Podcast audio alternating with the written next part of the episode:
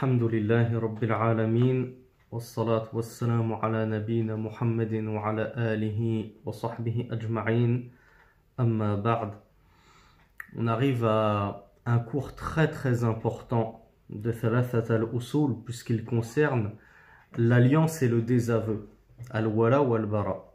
Alors dans le cours précédent, euh, Cheikh al-Islam Mohammed ibn Abdel Wahhab nous a dit qu'on avait trois choses, trois points à connaître, puis à mettre en pratique. Et regardez comme Ahsana Sum'atan, regardez comme il a bien composé les choses. Si vous vous souvenez, le premier point, on avait dit, ou il nous avait dit, que la première chose à connaître, à mettre en pratique, c'est que c'est Allah qui nous a créés. C'est Allah qui pourvoit à notre subsistance. Et Allah ne nous a pas laissés en vain mais il nous a donné des ordres et des interdits. Donc en fait, qu'est-ce qu'il a fait Cheikh Mohammed ibn Abdel Wahhab? Il s'est basé sur Tawhid al-Rububiya pour prouver la nécessité du Tawhid al-Uluhiya. Et ça, c'est exactement ce qu'expliquait Cheikh ibn Uthaymin. Cheikh ibn Uthaymin nous a montré qu'Allah Azza comment a-t-il prouvé la légifération, voire l'obligation du Tawhid al-Uluhiya il a dit Allah l'a prouvé par le Tawhid al-Rububiyya. Allah a prouvé que c'était le Seigneur des mondes. C'est lui qui crée, c'est lui qui donne la vie, c'est lui qui reprend la vie, c'est lui qui nourrit, c'est lui qui organise les choses, etc. etc. Et parce que donc c'est lui le Seigneur, alors c'est lui le seul ayant droit à la divinité, à l'adoration, etc., etc. Donc Sheikh Mohammed ibn Abdel Wahhab a fait la même chose. Il nous a dit en gros, sache qu'Allah est ton Seigneur. Pourquoi? Parce qu'il nous a créés, etc., etc. Puis regardez, tout de suite après, il nous dit, mais il ne nous a pas créés en vain. Il nous a donné des ordres, des interdits, etc. Et qu'est-ce que c'est que obéir à Allah dans ses ordres et ses interdits? C'est le tawhid al-ubudiyya ou tawhid al-ibada. C'est le tawhid vouer un culte exclusif à Allah dans son adoration. Donc là, on rentre dans la deuxième catégorie de tawhid qui est Tawhid al-Uluhiyya. Et c'est pour ça que Sheikh Mohammed ibn Abdel Wahhab nous a dit que la deuxième chose qu'il convient de savoir, c'est que Allah Azzawajal, dans ce Tawhid al-Uluhiyya, il n'agrée pas qu'on lui associe qui que ce soit, ou quoi que ce soit. La yarda an yushraka ma'ahu fi ibadatihi. Ça, c'était le deuxième point, si vous vous souvenez. Il a donc traité du shirk. Et on a étudié ce que c'était en détail. Donc, Cheikh Mohammed ibn Abdel Wahhab a très très bien agencé cet épître, Thalathat al-Usul.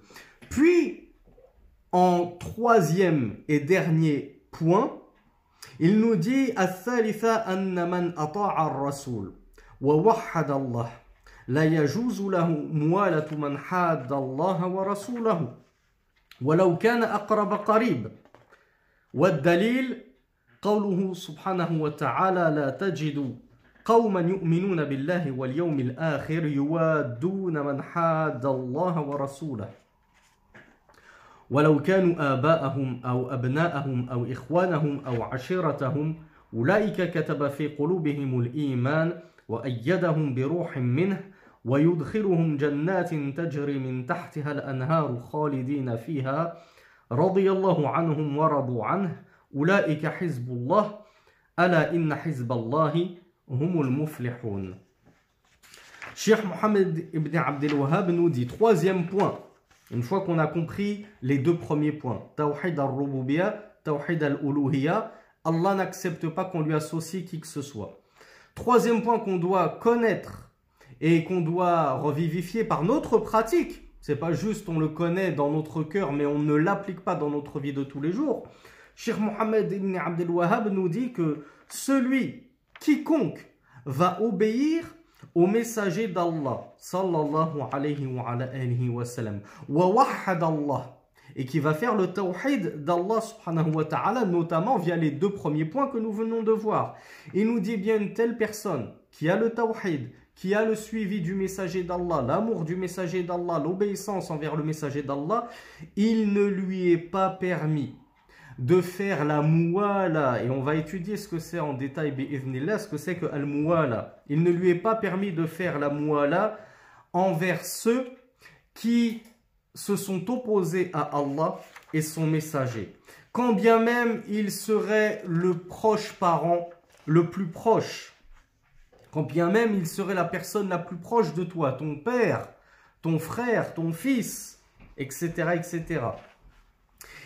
donc, Al-Mu'ala, je vous le dis très rapidement pour que, la traduction soit faite, mais ensuite on va détailler. Al-Mu'ala, on peut le traduire par euh, prendre en affection, prendre en amour. Pourquoi? Parce qu'Al-Mu'ala, sa première caractéristique, c'est Al-Mahabba ou Al-Mawadda, l'amour et l'affection. Donc en gros, Sheikh Mohammed ibn Abdel Wahhab nous dit que celui qui fait le possesseur du Tawhid, le Muwahid, qui suit le messager d'Allah, As-Sunni, Ahlus Sunnah wal Jama'a, il n'a pas le droit, il ne lui est pas permis, il ne lui est pas licite, la an yuwali walau. Il ne lui est pas permis d'avoir de l'affection pour ceux qui s'opposent à Allah subhanahu wa ta'ala et à son messager, c'est-à-dire à tout kafir, à tout mécréant. Quelle est la preuve de ces propos de Cheikh Mohammed ibn Abdel Wahhab Il nous dit la preuve de cela, c'est la parole d'Allah Azzawajal elle-même où Allah Azzawajal nous dit Tu ne trouveras pas un peuple qui croit en Allah et au jour dernier et qui éprouve de l'affection envers ceux qui se sont opposés à Allah et son messager. Quand bien même ils seraient leur père, tu ne peux pas les trouver aimer leur père alors que leur père, leurs parents s'opposent à Allah et à son messager. Ce sont des mécréants. Quand bien même donc ils seraient leur père, ou bien leur fils, ou bien leur frère, ou bien leur clan, leur tribu.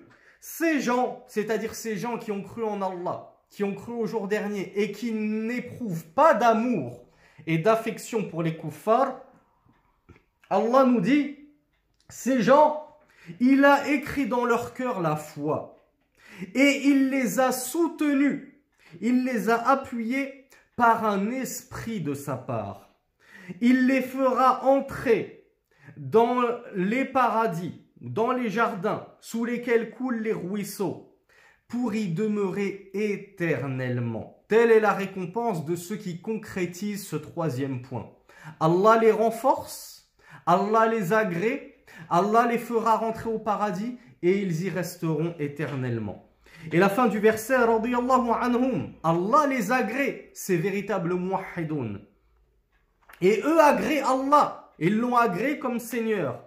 Ceux-là sont le parti d'Allah énième et dernière récompense, c'est que ces gens-là, ces véritables muwahhidoun, ce sont eux le parti d'Allah subhanahu wa ta'ala. C'est eux le véritable Hezbollah et non pas le faux Hezbollah. Vous savez, le Hezbollah iranien qui n'est rien d'autre que le Hezbollah shaitan en vérité. Allah inna Hezbollah humul muflihun. N'est-il pas que le parti d'Allah, ce sont eux les victorieux? Les victorieux, ce sont eux qui réussissent. Donc si vous voulez réussir et faire partie des grands gagnants et des victorieux, vous devez absolument connaître, comprendre, puis appliquer ce troisième point. Et comme je vous l'avais dit dans le cours précédent, ô combien de frères et de sœurs non seulement n'appliquent pas dans leur vie de tous les jours, dans leur quotidien, ce troisième point qui est l'alliance et le désaveu. Je m'allie uniquement aux musulmans et je me désavoue de tous mes créants, de tout infidèle. Mais pour le peu qui connaissent ce point-là, ils ont du mal dans sa mise en pratique, par faiblesse de foi. Donc ça, c'était les propos de Cheikh Mohammed ibn Abdel Wahhab. Maintenant, on va étudier succinctement, Inch'Allah, l'explication de Cheikh Mohammed ibn Ibrahim quant à ses propos.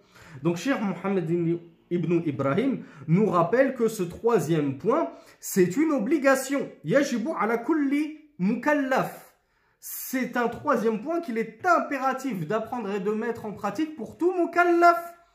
Toute personne qui est concernée par l'islam, homme ou femme, à partir du moment où tu es pubère et tu as tout ton esprit. Il nous dit Tu dois le connaître, tu dois avoir la science à ce sujet et tu dois absolument le mettre en pratique ce point-là.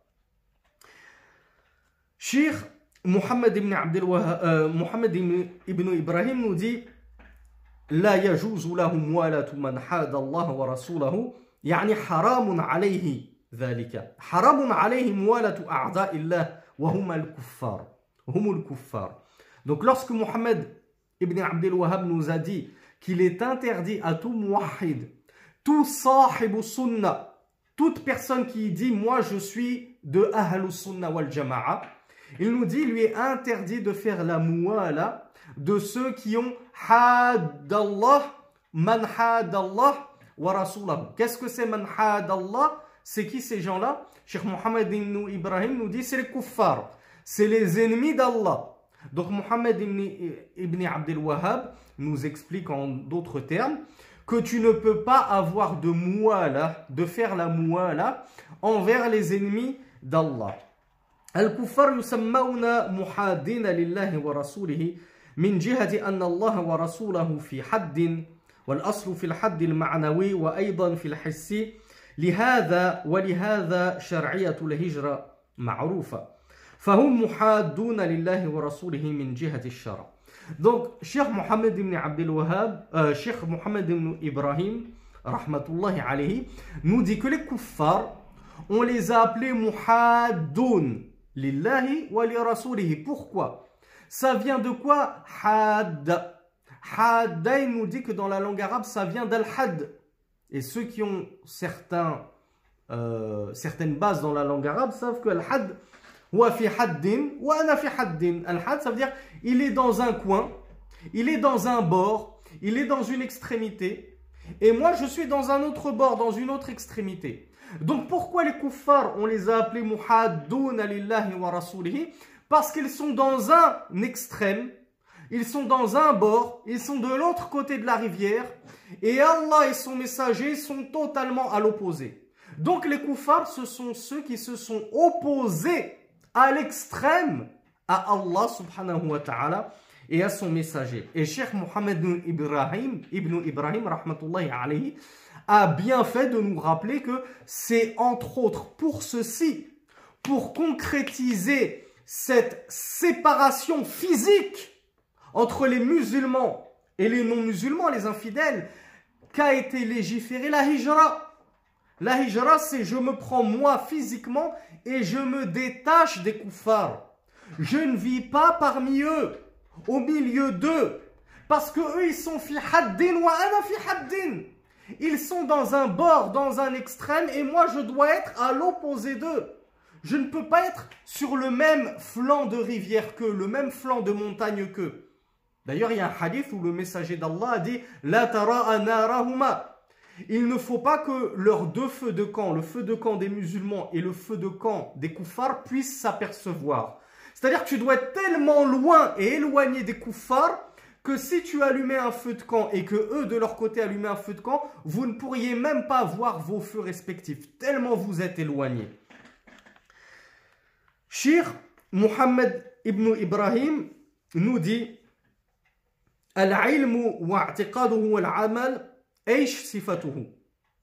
La science à ce sujet, la croyance et, et, le fait d'œuvrer en fonction de cela, quelle est sa, sa, comment se concrétise-t-elle? Par quoi se définit-elle? Alors, petite faïda, ça c'est une faïda de, du, du muhaqqiq.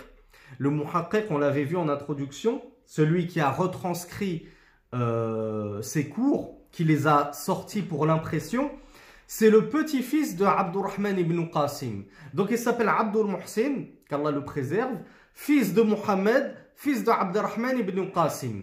Et on a dit que euh, Muhammad ibn Abdurrahman ibn Qasim, c'est lui qui a retranscrit à la main tous les cours de Sheikh Muhammad ibn Ibrahim dans le tawhid, dans le dogme, dans le credo. C'est lui qui a retranscrit à la main avec des papiers. On avait même vu en introduction quand il n'avait plus de papier, il écrivait sur sa main, il écrivait sur son bras pour ne pas perdre une miette des propos de son cher Muhammad ibn Ibrahim.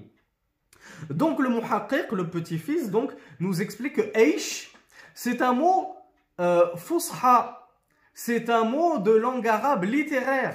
C'est pas du darija, comme on pense que voilà Aish c'est du darija saoudien. Non, c'est un mot fusha qui vient de shay'in, c'est-à-dire quoi? Et de là, ça me fait penser euh, au mot wesh.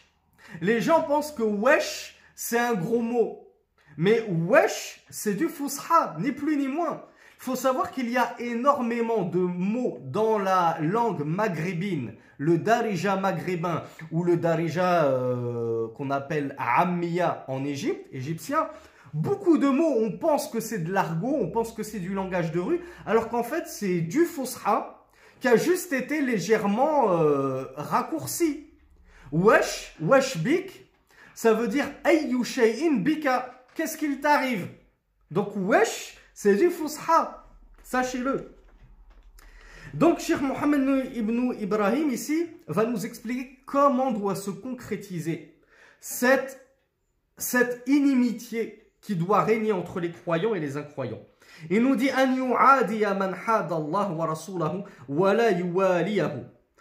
Il doit prendre pour adversaire, il doit vouer de la haine, de l'inimitié, de l'animosité contre tous ceux qui ont pris Allah et son messager pour ennemis. Tous ceux qui ont fait ce al-muhad, comme on l'a dit tout à l'heure, qui se sont mis dans un autre côté. Il y a le parti d'Allah et eux ont choisi de se tenir en face du parti d'Allah, opposé au parti d'Allah. Donc il, nous dit La yuwalihima. La yuwalihim. Qu'est-ce que ça veut dire la yuwalihim? C'est-à-dire il ne peut pas éprouver d'amour et d'affection pour ses infidèles. Et, et c'est là que je vous ai dit, et combien de musulmans ne pêchent-ils pas à ce sujet-là? Combien de musulmans n'éprouvent-ils pas d'amour et d'affection et d'amitié pour certains kuffars Alors, c'est dommage, mais Sheikh Mohammed, ibn Ibrahim n'a pas détaillé ici quel type d'amour il est voulu. Sheikh Mohammed ibn Ibrahim, vous allez le voir, on va se contenter de lire ses propos. Et après, je vous, je vous rapporterai des propos que moi, je vous ai sélectionnés pour étoffer le cours.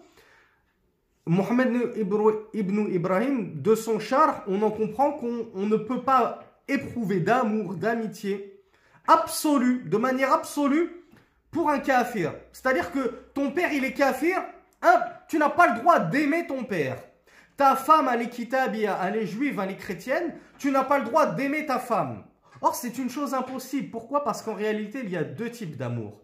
Il y a le shar'i, il y a un amour qui est religieux. Et cet amour religieux, c'est de celui-là dont parle Mohammed Ibrahim sans le nommer. Lorsqu'il nous dit tu ne peux pas aimer ces gens-là, tu ne peux pas aimer un kafir, il nous parle de l'amour religieux. L'amour religieux, c'est l'amour qui nous unit dans la religion. Donc forcément, tu ne peux pas avoir un amour religieux pour un juif, un chrétien, un athée, euh, un républicain, un laïc, etc., etc. Et il y a un deuxième type d'amour, comme nous le verrons à la fin du cours, mais comme je vous l'ai dit, ce n'est pas Mohammed ibn Ibrahim qui l'a expliqué ici. C'est ce qu'on appelle al-hubbu al-tabi'i, al-fitri. C'est l'amour naturel. C'est un amour inné. Mon père, je l'aime depuis tout petit. Il a beau être kafir, je ne contrôle pas mes sentiments. Je ne contrôle pas mes émotions. J'ai beau lui vouer une haine religieuse parce qu'il est kafir et moi je suis musulman, malgré tout, dans mon cœur, je l'aimerai toujours. Et on va voir que Muhammad sallallahu alayhi wa, sallam avait cet amour fétré, cet amour inné pour son oncle Abu Talib, qui pourtant a refusé d'embrasser l'islam jusqu'à son dernier souffle. Muhammad sallallahu alayhi wa sallam s'est rendu sur la tombe de sa mère qui est morte dans la mécréance, comme je vous l'ai déjà dit dans, la dans les cours sur la biographie, et ses larmes ont coulé. Tu ne peux pas pleurer pour un mort si tu n'as pas d'amour pour ce mort. Et pourtant, le messager d'Allah a demandé à Allah, oh Allah, permets-moi de, de demander pardon pour ma mère. Tout ceci émanait de l'amour que le messager d'Allah avait pour sa mère. Mais ça, c'est un amour naturel, inné. Et ce n'est pas cet amour qui est interdit. Et ce n'est pas cet amour dont nous parle Mohammed ibn Ibrahim. Lui, il nous parle de l'amour al-hubb shari l'amour religieux, l'affection religieuse. Il nous dit معنى من كان في حد والله ورسوله في حد فإن الكفار في جانب وحد والمسلمين ورب العالمين والرسول والدين في جانب Donc qu'est-ce que ça veut dire Qu'est-ce que nous devons concrétiser, nous dit Cheikh Mohammed Nou Ibrahim C'est que Allah, son messager, les musulmans, la religion, l'islam, doit être dans un camp et les kuffars, les infidèles, doivent être dans un autre camp. On ne peut pas se mélanger. On ne peut pas être dans le même camp. Il doit y avoir une séparation morale, religieuse et physique.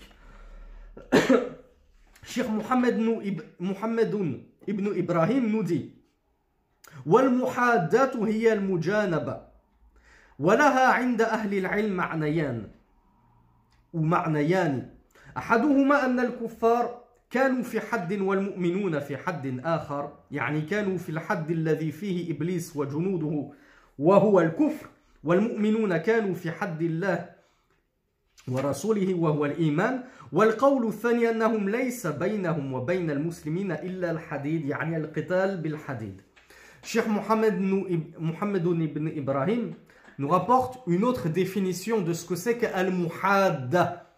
Cette opposition qui doit régner entre le croyant al-mu'min et l'incroyant al-kafir. Il nous dit al-muhadda c'est al-mujanaba, c'est-à-dire le fait de se séparer, de s'écarter réciproquement. Je ne peux pas être collé au kafir, je ne peux pas être à ses bottes, je ne peux pas être son serviteur et me rabaisser à, à éprouver de la fascination pour lui, de l'amitié pour lui, de l'amour, etc.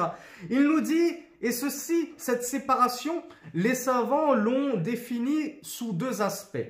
La première définition, ils ont dit que c'est que les koufars, les mécréants, ils sont fi haddin, ils sont dans un camp, ils sont dans un bord, ils sont dans une limite.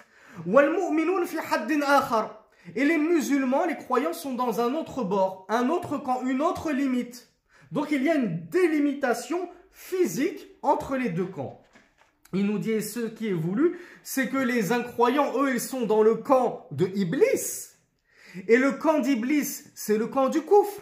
C'est le camp de la mécréance. Tandis que les musulmans et les croyants, eux, sont dans le camp d'Allah et de son messager. Et le camp d'Allah et de son messager, c'est le camp de la foi. Donc le camp de la foi et le camp de l'infidélité, de l'incrédulité, de la mécréance, ne peuvent en aucun cas se réunir et se mélanger. Ils doivent être séparés physiquement, en plus d'une barrière morale et religieuse. Deuxième définition d'al-had ou al-muhadda, il nous dit c'est qu'il n'y a entre les kuffars, les mécréants et les croyants que al-hadid. Qu'est-ce que c'est qu'al-hadid pour ceux qui ont appris un petit peu le Coran Surat al-Hadid. C'est quoi le hadid dans la langue arabe? Le fer. Ce qui est voulu par il n'y a entre eux que le fer, c'est-à-dire il n'y a entre eux que l'épée. Il ne peut régner entre un croyant et un incroyant que le coup d'épée. C'est pas je vais au restaurant avec lui, je vais au cinéma avec lui, je fais une partie de foot avec lui, je le mets capitaine de mon équipe, dans le plus grand des calmes. Non Entre le croyant et l'incroyant, c'est l'épée qui règne nous dit Mohamed ibn Ibrahim. Ça, c'est une définition pour illustrer à quel point on n'a pas à nous lier d'amitié, encore moins d'amour et d'affection avec les infidèles. Et on l'a dit et on le répète ici, ce qui est voulu par cette amitié, cette affection, c'est une amitié religieuse, dans la religion. Une affection dans la religion. Mais on va le détailler, là à la fin du cours. Maintenant, at-tawalli huwa nusra wal-mu'awana wal-muwalatu duna dhalika. Il y a une différence entre deux termes religieux que l'on retrouve dans le Coran et qui est at-tawalli et al-muwala. Pour ceux qui ont étudié un tout petit peu la langue arabe, vous savez qu'il y a une racine commune. Waliya, at-tawalli, al-muwala. On retrouve le waw, on retrouve le lam, on retrouve le ya. Il y a cette racine en commun. Pourtant, la langue arabe est très subtile. un petit écart sémantique, étymologique, connote bien souvent une divergence, une différence dans al-ma'na, dans le sens. Eh bien ici, Cheikh Mohammed Ibrahim, Ibn Ibrahim nous explique la différence qu'il y a entre At-Tawalli et Al-Muwala. On a dit qu'Al-Muwala c'était l'affection, l'amour. Tandis que At-Tawalli, Cheikh Mohammed Ibn Ibrahim nous dit que c'est au-delà au-dessus de la simple muwala. C'est en plus le secours. Donc c'est pour ça que Cheikh Mohammed ibn Ibrahim nous dit الفرق بينه بينها يعني بين الموالاة وبين التولي هو النصرة وما يتبعها في شيء أغلظ من المحبة والذب عنهم ونحو ذلك. Donc al-muwala, Cheikh Mohammed ibn Ibrahim te dit que muwalatul kuffar, qui est interdit, hein, je vous rappelle que c'est ça le sujet du cours. Le sujet du cours, c'est pas at-tawalli, c'est juste al-muwala. Muwalatul kuffar. Muhammad ibn Ibrahim nous dit muwala, c'est aimer, l'amour. Donc l'amour des kuffars, Muhammad ibn, ibn Abdel nous avait dit, en point numéro 3, il est interdit d'avoir cette muwala pour ceux qui se sont opposés à Allah et à son messager. Et ne pensez pas que ceux qui s'opposent à Allah et à son messager sont uniquement les harbiyoun, ahlul harb. Les harbiyoun, c'est quoi? C'est ceux qui, ce sont les belligérants. Ceux qui prennent les armes pour aller combattre les musulmans. Et tu vas me dire, oui, mais mon voisin, lui, c'est un athée, c'est un laïc, c'est un hindou polythéiste, mais il prend pas les armes. Il n'a aucun problème avec moi, il n'est pas en guerre contre l'islam. Sache qu'à partir du moment où ce sont des infidèles, où ce ne sont pas, ils ne sont pas dans le clan d'Allah, ils sont dans le clan du shaitan. On l'a dit tout à l'heure, il n'y a que deux camps, il n'y a pas cinquante camps. Il n'y en a même pas trois. Soit tu es dans le parti d'Allah, Hizbullah, soit tu es dans le parti du diable, Hizbul Shaitan. Mais il n'y a pas trois ahzab, il n'y a pas trois clans. Donc tous ceux qui ne sont pas dans le groupe d'Allah, tous ceux qui ne sont pas musulmans, ne prenons pas 50 détours, ils sont les ennemis d'Allah et de son messager. Et donc ils doivent être tes ennemis. Et donc ces gens-là, tu ne peux pas nourrir d'amour, de mouala envers eux. Donc Cheikh Mohammed ibn Ibrahim nous a dit qu'al mouala, c'est l'amour pour ces gens-là. C'est l'affection que ton cœur leur porte. Tandis que at-tawalli, c'est encore plus que cela. Non seulement tu les aimes, non seulement tu as de l'affection pour eux, mais en plus tu vas carrément aller les secourir dans leur religion. Comme on le voit, certains musulmans qui vont euh, secourir les chrétiens dans leur culte, qui vont financer des lieux de culte, comme on a osé le voir dans certaines mosquées, des caisses, des cagnottes pour reconstruire Notre-Dame de Paris. Là, on est en plein dans le tawalli. Et figurez-vous que Mohammed ibn Ibrahim va nous dire dans la suite Al-muwalatu ma'asiya tawalli ridda. Allahu Akbar. Al-muwala, l'amour, l'amitié pour un kafir, Mohammed ibn Ibrahim nous dit c'est une c'est un péché. C'est une désobéissance. Mais at-tawalli, le fait qu'en plus de les aimer, tu vas les aider dans leur religion. Tu vas les soutenir par soi-disant euh, justice, soi-disant miséricorde, soi-disant on est tous frères, etc., etc. Eh bien, ceci, nous dit Mohammed ibn Ibrahim, c'est ni plus ni moins que de l'apostasie, de la ridda, du koufr, de la mécréance. Tu ne peux pas soutenir les koufars dans leur koufr. Mohammed ibn justement c'était là Mohammed ibn Ibrahim nous dit فالموالاة معصية والتوالي ردة لقول الله تعالى ومن يتولهم منكم فإنه منهم Quelle est la preuve de Mohammed ibn Ibrahim que at-tawalli ça dépasse le simple péché et c'est carrément du koufr, de la mécréance, de l'apostasie. Il nous dit la preuve de cela, c'est la parole d'Allah subhanahu wa ta'ala. Et quiconque va leur faire at-tawalli, c'est-à-dire quiconque va les prendre pour alliés, les secourir, les défendre jusque dans leur religion, parmi vous, eh bien celui-là fait partie d'eux. Celui qui va faire ça, qui va les secourir dans leur religion, il fait partie d'eux. C'est-à-dire il est kafir. Ne te réclame pas de l'islam alors que tu es en train de défendre l'idolâtrie. Tu es en train de reconstruire une église dans, dans laquelle on associe à Allah nuit et jour. Comment peux-tu ensuite te réclamer de l'islam et de la foi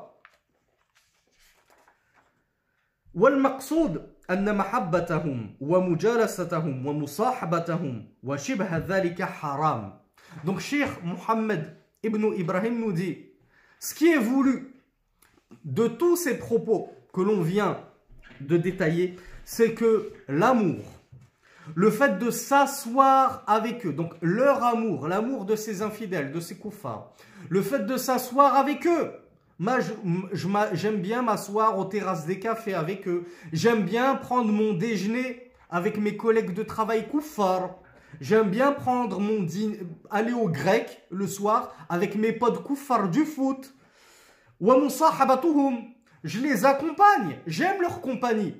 On te dit c'est qui tes potes? T'as dit kafir, t'as dit mécréant et t'as un ou deux euh, copains musulmans. Cheikh Mohammed ibn Ibrahim nous dit tout ceci est haram. Tout ceci est interdit. Tu ne peux pas prendre pour ami intime des kuffars. tu ne peux pas t'asseoir avec eux au salon de thé, au restaurant, autour de la PlayStation, etc., etc. Et encore moins les aimer. Donc, Cheikh Mohammed ibn Abdel Wahhab nous avait dit que ceci est interdit envers ceux qui sont dans le camp opposé au camp d'Allah, les ennemis d'Allah, c'est-à-dire les kuffars, comme on l'a dit, quels qu'ils soient. Même si ce ne sont pas des kuffars belligérants, des koufars qui attaquent, qui, font, qui sont en guerre contre l'islam. Non, à partir du moment où c'est un kafir, tout simplement qu'il a mécrit en Allah, c'est un ennemi d'Allah, tu ne peux pas lui vouer d'amitié et euh, d'amour. Et Shir Muhammad ibn Abdel Wahhab était même allé plus loin et il a dit Quand bien même cette personne que tu aimes, à qui tu voues de l'affection, c'est la plus proche de tes proches quand bien même ce serait ton père, ton fils, ton frère, ta femme, c'est même ces gens-là, tu ne peux pas leur vouer cette moi-là, qui est cette affection, cet amour, mais j'insiste, cet amour religieux. Comme on l'a dit en introduction, il est normal d'avoir pour son père, pour son frère, pour son fils, pour sa femme, un amour naturel. Ce n'est pas ce type d'amour-là qui est condamné ici dans les propos du shir. Quand bien même il serait le plus proche de tes proches, Cheikh Mohammed ibn Ibrahim ولو كان المحاد لله ورسوله أقرب قريب. فإن الله قطع بين المسلمين والكفار التواصل والتوارث والتعاقل وغير ذلك وغير ذلك من الأحكام. وقطع العلائق وقرب الأنساب. لو أنه ابنك أو أبوك فضلا عمن دونهما من القرابة. فإن الله قطع الموالة بيننا وبين الكفار وقطع التوارث والتعامل Donc, Cheikh Mohammed ibn Ibrahim nous détaille des points très importants. On doit absolument les maîtriser, les connaître.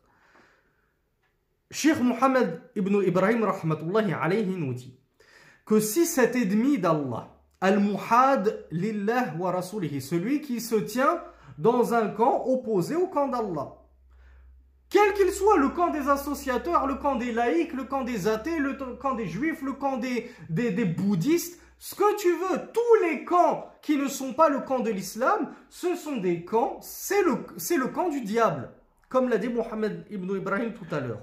Donc, celui qui se tiendrait dans le camp opposé au camp d'Allah, quand bien même il serait le plus proche de toi, eh bien Allah a coupé entre les musulmans et lui At-tawasul.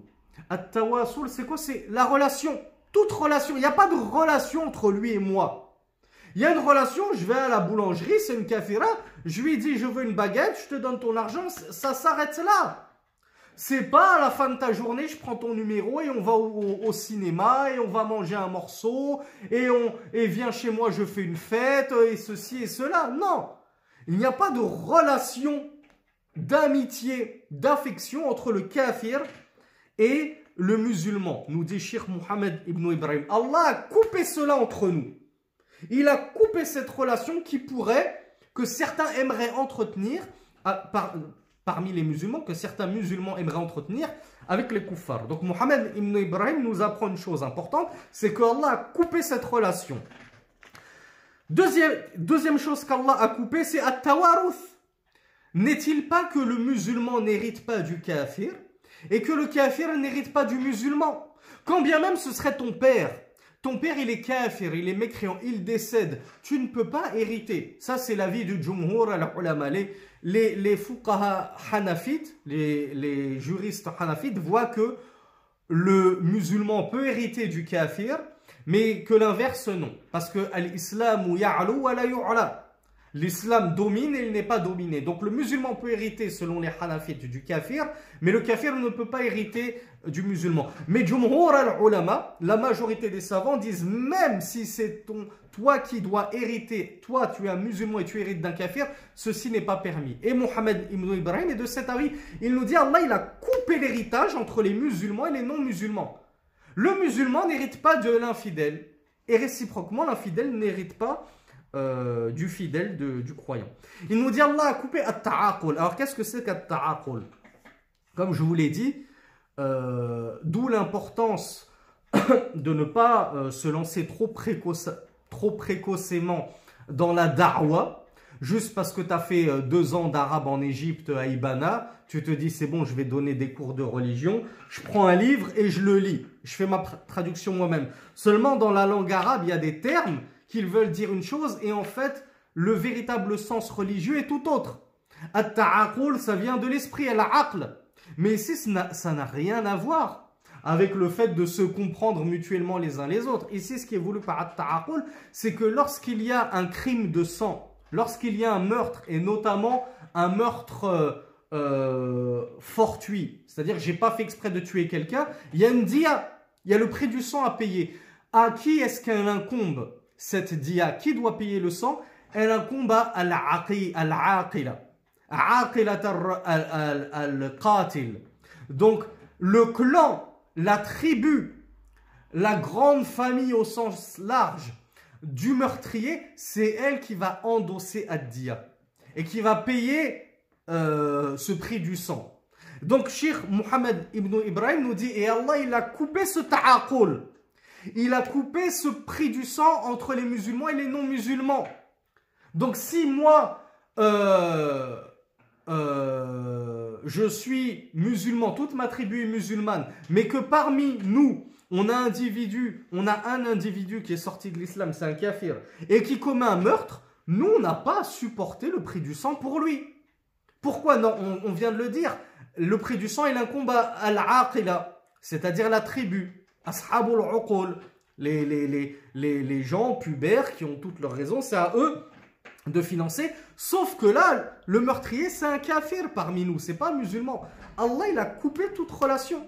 On ne va pas l'aider, on va pas se cotiser pour racheter le prix du sang dont, euh, il est redevable. Cheikh Mohammed ibn Ibrahim nous disait et autre que cela parmi les jugements. Il y a d'autres jugements. Là, on vient de voir le jugement d'héritage. On vient de voir le jugement du prix du sang. Il y a d'autres jugements religieux qu'Allah a coupés entre les croyants et les incroyants. Cheikh Mohammed ibn Ibrahim nous dit qu'Allah il a coupé al-ala'iq. Il a vraiment coupé les relations plurielles de, de, de la relation, c'est voilà l'amitié toutes les, affinités. Allah les a coupées. Wa qurbal ansab. Qurbal ansab, même la généalogie. Allah Azza l'a coupé. Qu'est-ce que ça veut dire? Ça ne veut pas dire que euh, une femme, elle se convertit à l'islam, elle dit ah ben ça y est, je me suis converti à l'islam, mon père qui est resté dans son couf, c'est plus mon père. Ma mère, elle est restée dans son couf, c'est plus ma mère. Non, c'est pas ce qu'il faut comprendre. C'est que là, son wali ne peut plus être son père. Si sa sœur qui s'est convertie à l'islam, elle veut se marier, son wali ne sera pas son père. Il ne peut pas prétendre être son tuteur légal et la marier. Elle devra se trouver un musulman dans sa famille. Et si elle n'en trouve pas, elle devra prendre le hakim, le dirigeant de l'État, ou ses suppléants ce qu'il a délégué pour s'occuper de ces choses-là. Donc, même dans la filiation et dans les liens de parenté, il y a une, brisure, une cassure. Cheikh Mohammed Ibn Ibrahim nous dit quand bien même ce serait ton fils, quand bien même ce serait ton père, souvenez-vous des batailles d'Uhud et avant cela de Badr, les deux premières batailles de l'islam. Les musulmans autour du messager d'Allah ont été amenés à devoir combattre leurs propres parents, leurs propres enfants, leurs propres frères, leurs propres meilleurs amis, qui eux étaient restés dans la mécréance. Est-ce qu'il y a plus parlant comme brisure et comme cassure que cela? C'est pour ça que Cheikh Mohammed ibn Abdel Wahab nous dit à partir du moment où ce kafir refuse de, rejoindre le camp d'Allah, tu ne peux pas l'aimer. Il y a, comme l'a dit Sheikh Mohammed Ibrahim, entre nous, il n'y a entre nous que l'épée. Je ne peux plus te vouer d'affection, même si tu es mon père, même si tu es mon fils. Parce que religieusement parlant, il y a désormais entre nous l'inimitié. Et ça, ça ne date pas de l'islam. Allah Azza lui-même nous rapporte les propos de Ibrahim et le clan des mu'minoun, le clan, le clan des croyants parmi Ibrahim, qui avait dit à leur père et à leur clan que wabada baynana al-barda wabada baynana al-adawat wal-barda. Maintenant c'est euh, établi, c'est instauré entre nous al-adawa, l'animosité le fait de nous prendre pour ennemis. Maintenant, vous êtes nos ennemis, vous êtes notre tribu, vous êtes nos parents, vous êtes nos proches. Mais maintenant, vous êtes devenus, à cause de la religion, nos ennemis. Wal-barda, la haine, l'animosité. Ceci est apparu entre nous. Donc déjà à l'époque d'Ibrahim, alayhi wassalam, ainsi opéraient les musulmans par rapport aux kuffars. Ce n'est pas une innovation islamique, ce n'est pas les musulmans qui sont euh, qui sont durs, qui, sont, qui ont coupé euh, les liens de parenté. Et euh, d'ailleurs, euh, il y a un verset dans la Bible qui citerait une parole qu'aurait tenue Jésus, fils de Marie, qui a dit « Je suis venu avec l'épée afin de séparer le père de son fils ». Et si cette parole est vraie de Jésus, parce qu'on ne peut pas se prononcer avec péremption sur les versets bibliques, on ne sait pas si ce sont des versets qui ont été falsifiés ou des versets plus ou moins originels, mais ce qui serait voulu si cela est vrai, c'est qu'effectivement Jésus est venu pour séparer le Père du Fils dans la foi, avec l'épée. Les musulmans du temps de Jésus me rejoignent, moi Jésus fils de Marie, et nous nous séparons avec l'épée s'il le faut, des koufars, même si ce sont nos parents, même si ce sont nos enfants. Donc ça, c'est quelque chose qu'il est fondamental de comprendre. Et imagine-toi, Achi, imagine-toi, Urti, si tel est le cas des croyants depuis la nuit des temps, on vient de te citer un exemple depuis Ibrahim, Abraham, on t'a cité un exemple de Jésus. On te dit que ça, c'est aussi l'exemple des musulmans du temps de Mohammed. Si tel était leur euh, euh, comment dire, leur izza, leur euh, euh, noblesse et leur fierté de leur, de leur religion par rapport aux koufars alors que c'était leur propre père, leurs propres enfants, que dire d'un simple ami, d'un simple copain? Comment se fait-il que toi tu n'arrives pas à te détacher de ton pote, de ton camarade de classe, alors que les véritables croyants se sont détachés de leurs propres parents, de leur propre famille, des gens avec qui ils ont vécu toute leur vie. Donc il faut absolument qu'on ouvre les yeux sur ce sujet-là. Parce que, on l'a dit dans des cours, je crois, sur la playlist sur le Minhaj, le messager d'Allah sallallahu alayhi wa, sallam a dit Al-mar'u ala dini. L'homme est selon la religion de son ami intime. Toi, tu ne veux t'entourer que de kuffar. Tu ne veux pas lâcher ton meilleur ami kafir. Rasulullah te dit tu es selon la religion de ton ami intime. Et combien de maris n'ont-ils pas chuté à cause de la foi de leur épouse qu'ils ont épousée alors qu'elle n'était pas musulmane? Ils ont préféré choisir une chrétienne, une juive. Combien n'ont-ils pas chuté à cause de cela? Parce qu'ils se sont dit, avec moi, elle va se convertir. Et finalement, c'est limite si ce ne sont pas eux, ces maris musulmans qui se sont convertis au christianisme et au judaïsme. Et on retrouve des musulmans qui ont épousé des chrétiennes qui fêtent Noël maintenant, dans le plus grand des calmes, en toute tranquillité, qui mettent leurs enfants dans des écoles catholiques, etc., etc. Il y en a beaucoup qui sont tombés. Combien ne sont pas tombés à cause d'un mauvais entourage, à cause de leur meilleur ami qui les a tirés dans le fond? Ils se sont dit, c'est moi qui vais le tirer vers l'islam. Et finalement, ce sont eux qui se sont fait tirer dans le faux et dans le coufre. Donc il faut faire très très attention à ces fréquentations. Il faut faire très attention à qui nous confions nos cœurs, à qui nous affectionnons. Donc Mohamed ibn Ibrahim nous dit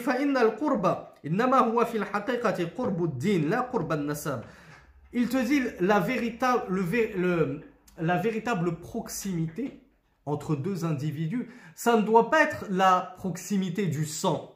Mon père, on a le même sang. J'ai hérité de son sang, j'ai hérité de ses gènes, je suis donc proche de mon père. Non, Mohamed ibn Ibrahim te dit la véritable proximité, c'est la proximité religieuse.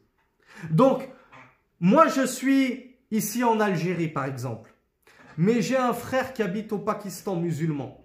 Il est plus proche de mon cœur, ce frère pakistanais qui a 5000 km de moi, plutôt que mon propre père, mais qui lui est chrétien ou qui lui est laïque. Et il habite à l'étage juste au-dessus de moi. Donc Mohamed ibn Ibrahim te dit que la véritable proximité et les gens auxquels on doit offrir cette proximité de cœur, ce sont ashabuddin, tes co-religionnaires sur l'islam. Et non pas simplement parce que c'est ton père, parce que c'est ton fils, parce que c'est ton épouse, peu importe s'ils n'ont pas la même foi que moi. فالمسلم ولو كان بعيد الدار فهو أخوك في الدين والكافر ولو كان أخاك في النسب فهو عدوك في الدين فحرام على كل مسلم ومسلمة موالاتهم إنما هم أعداء وبغضاء لا أولياء وأصدقاء Donc Cheikh Mohammed ibn Ibrahim te dit que la proximité c'est la proximité de la religion. Et tous tes proches s'ils sont infidèles alors Ils ne sont ni plus ni moins que tes ennemis. Et ils sont des bourrabas, c'est-à-dire des gens que tu dois détester et haïr. Et ils ne peuvent pas être tes aouliya, tes alliés et tes asdiqa, tes amis. يعني حرام على المسلم موالة الكفار ولو كان المحاد لله ورسوله أقرب قريب. Donc il insiste, Mohammed ibn Ibrahim s'est beaucoup répété dans ce char, dans cette explication de cette partie-là, parce que vraiment, on voit que ça lui tenait à cœur. Et imaginez-vous que Mohammed ibn Ibrahim, il était en Arabie Saoudite. Je ne sais pas si à ce moment-là, il était à la Mecque, à Médine ou à Riyad. Je pense qu'il devait être à Riyad. Peu importe. Il était dans euh, le pays qui a vu naître Rasulullah, le pays dans lequel a émergé l'islam. Autour de lui, il n'y avait que des musulmans euh, et Allah connaît mieux ce qu'il y a dans leur cœur, euh, nous, en apparence, on les juge croyants, futurs tullab c'était des élèves, des étudiants en sciences, des futurs ulama. Au pied de Mohammed ibn Ibrahim, tu avais Sheikh ibn etc. Et c'est à ces gens-là qu'il s'adressait. Et pourtant, il insistait, il insistait, il insistait. Je ne fais que vous résumer ces paroles parce que ça tourne en boucle, en boucle, en boucle. Il nous dit c'est haram, c'est haram, c'est haram. Moi, la tout kuffar, haram, haram, haram. J'insiste. Avoir de l'affection, de l'amour pour les kuffars, c'est haram. Alors si Mohammed ibn Ibrahim disait ça à des ilm, à des étudiants en sciences, qui avaient une foi solide, wallahu a'lam, et Allah est plus savant de leur foi, en Arabie Saoudite, qu'est-ce que nous, on doit dire en Europe pour ceux qui se trouvent en France, en Belgique, au Canada, ou même au Maghreb, ou même en Afrique? Qu'est-ce qu'on doit dire nous en 2022 Alors que ça, c'était un cours qui a dû avoir lieu il y a 40 euh, ans, 50 ans, Allahu A'lam. Imaginez-vous un peu à quel point euh, les temps se sont corrompus depuis l'époque de Mohammed ibn Ibrahim et ne cessent de se corrompre davantage. S'il insistait autant que dire de nous? Que dire de notre insistance à nous par rapport à ce sujet? On se doit d'avoir conscience de cela, mes frères et sœurs. Ce n'est pas à prendre à la légère. On voit trop de copinage, surtout chez les plus jeunes. hein. Bien sûr que c'est surtout chez les plus jeunes. Euh, Moi-même, je ne m'innocente pas. Étant jeune, j'avais plein d'amis kafirs, kuffar, mécréants. Mais, et ce n'est là, je ne m'innocente pas, et là, je ne m'éloge pas. Mais lorsque j'ai fait ma hijra en Égypte, naturellement, j'ai gardé contact avec mes amis kuffar la première année car je les appelais à Allah. J'ai gardé contact la deuxième année, j'ai poursuivi mon appel et ma da'wa Allah. Et au bout de la troisième année, lorsque j'ai vu que ma da'wa ne portait pas ses fruits, naturellement, je me suis détaché de tous mes amis koufars. Et à l'heure actuelle, je n'ai pas un seul ami mécréant. Et je ne peux même pas concevoir d'avoir un ami mécréant que je fréquente, même une fois par mois. Même une fois par mois, ça ne me viendrait même pas à l'esprit. Comment peux-tu fréquenter, avoir de l'affection, de l'amour pour quelqu'un qui te regarde droit dans les yeux et tu lui dis Allah, Muhammad, ashhadu an la ilaha illallah wa Muhammad Rasulullah et lui il te dit non. Non, Allah c'est pas c'est pas Dieu. Non, Dieu c'est Jésus. Et il te dit Mohammed, mais c'est pas un prophète, c'est un imposteur. C'est un pédophile qui épousait des petites filles de, de, de 6 ans, etc., etc. Comment tu peux avoir de l'affection pour quelqu'un qui te dit ça? Et s'il ne te dit pas ça par sa langue, il le dit dans son cœur, il le pense. Si tu veux en, en, en, en, être sûr, ben pose-lui la question. Dis à ton meilleur ami kafir, que penses-tu de Mohammed? S'il te dit que c'est un prophète, ben dis-lui embrasse l'islam alors. Mais il ne pourra pas te dire ça, sinon il serait musulman. Donc forcément, il va te dire, ben Mohammed, pour moi, c'est pas un prophète. Sinon, j'aurais cru en lui. C'est ce genre de personne qui, entre guillemets, crache de manière doctrinale, i'tiqadan, ala nabiyik. Il crache sur ton prophète de manière doctrinale, il lui spolie sa messagerie et sa prophétie, et toi, tu continues à l'aimer. Tu continues à aller euh, au foot avec lui, au cinéma, au restaurant, à la patinoire ou je ne sais où. Un peu de izza, un peu de bonne fierté, d'amour propre.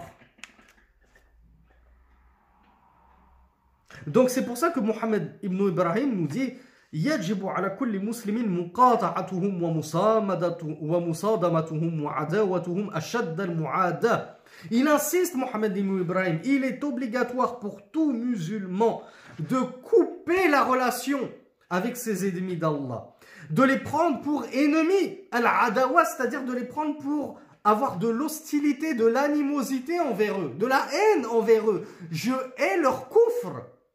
Je hais la mécréance qu'ils portent dans leur cœur. Ça ne peut pas être mon ami, et encore moins mon meilleur ami. Ça ne peut pas être mon meilleur camarade de classe. Dans son cœur, il, il, il, il, mécroit en Allah et en Rasulullah.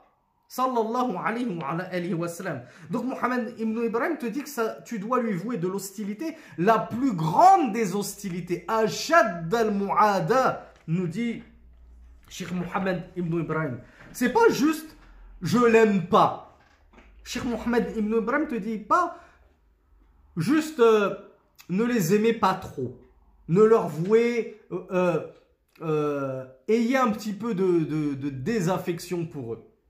Hein, quel- quelque chose qui vous chagrine quand vous les voyez. Non, il te dit, il te dit, prenez-les pour des ennemis, des gens que vous détestez, que vous haïssez, de la plus grande des haines.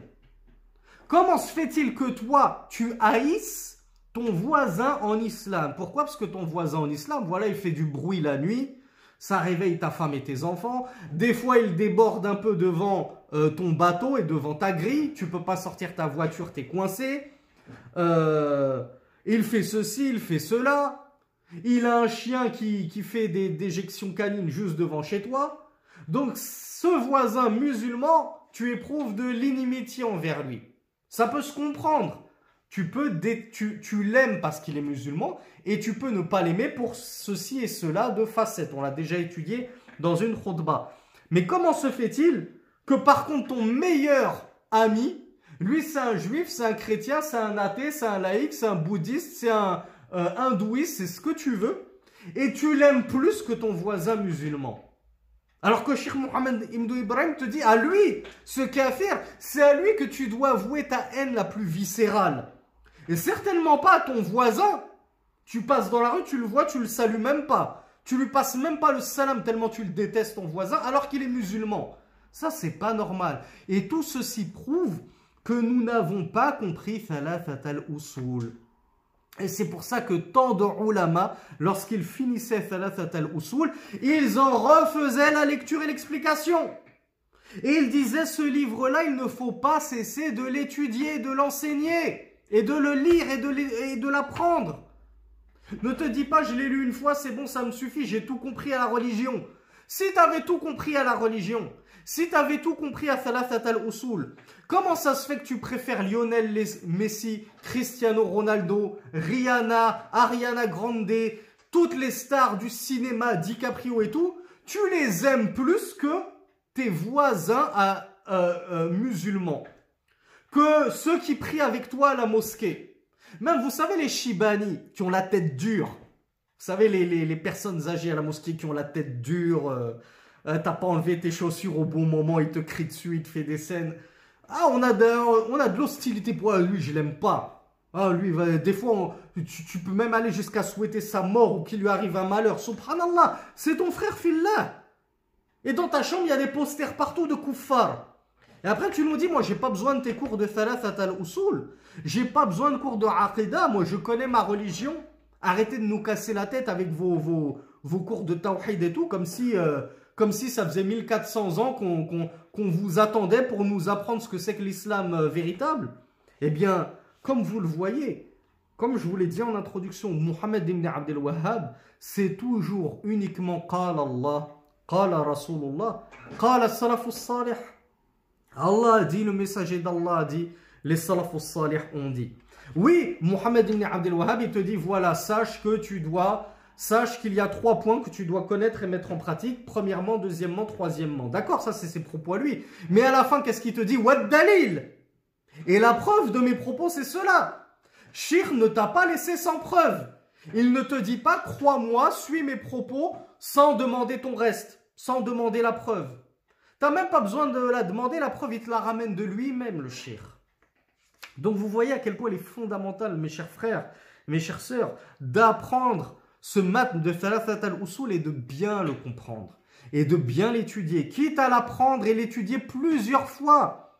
Et le lire avec différents Alors comme je vous avais donné euh, un tutoriel, un conseil dans le Talab al dans l'étude de la science. Je ne sais plus si c'était dans mes cours en vidéo ou dans un post, une publication que j'avais fait sur les réseaux sociaux, je vous avais dit lorsque vous avez étudié un char d'un savant et, que vous désirez réétudier le livre, étudiez-le avec un autre char. Comme ça, c'est vous, vous, conjuguez tous les plaisirs. Vous, vous faites la relecture de ce livre, la réétude de ce livre, et en même temps, vous allez tirer de nouvelles fawaïd. Parce que Sheikh Ibn Uthaymin n'a pas dit exactement ce que Sheikh Fawzan a dit. Et Sheikh Fawzan n'a pas dit exactement ce que Sheikh Al-Rajihi a dit.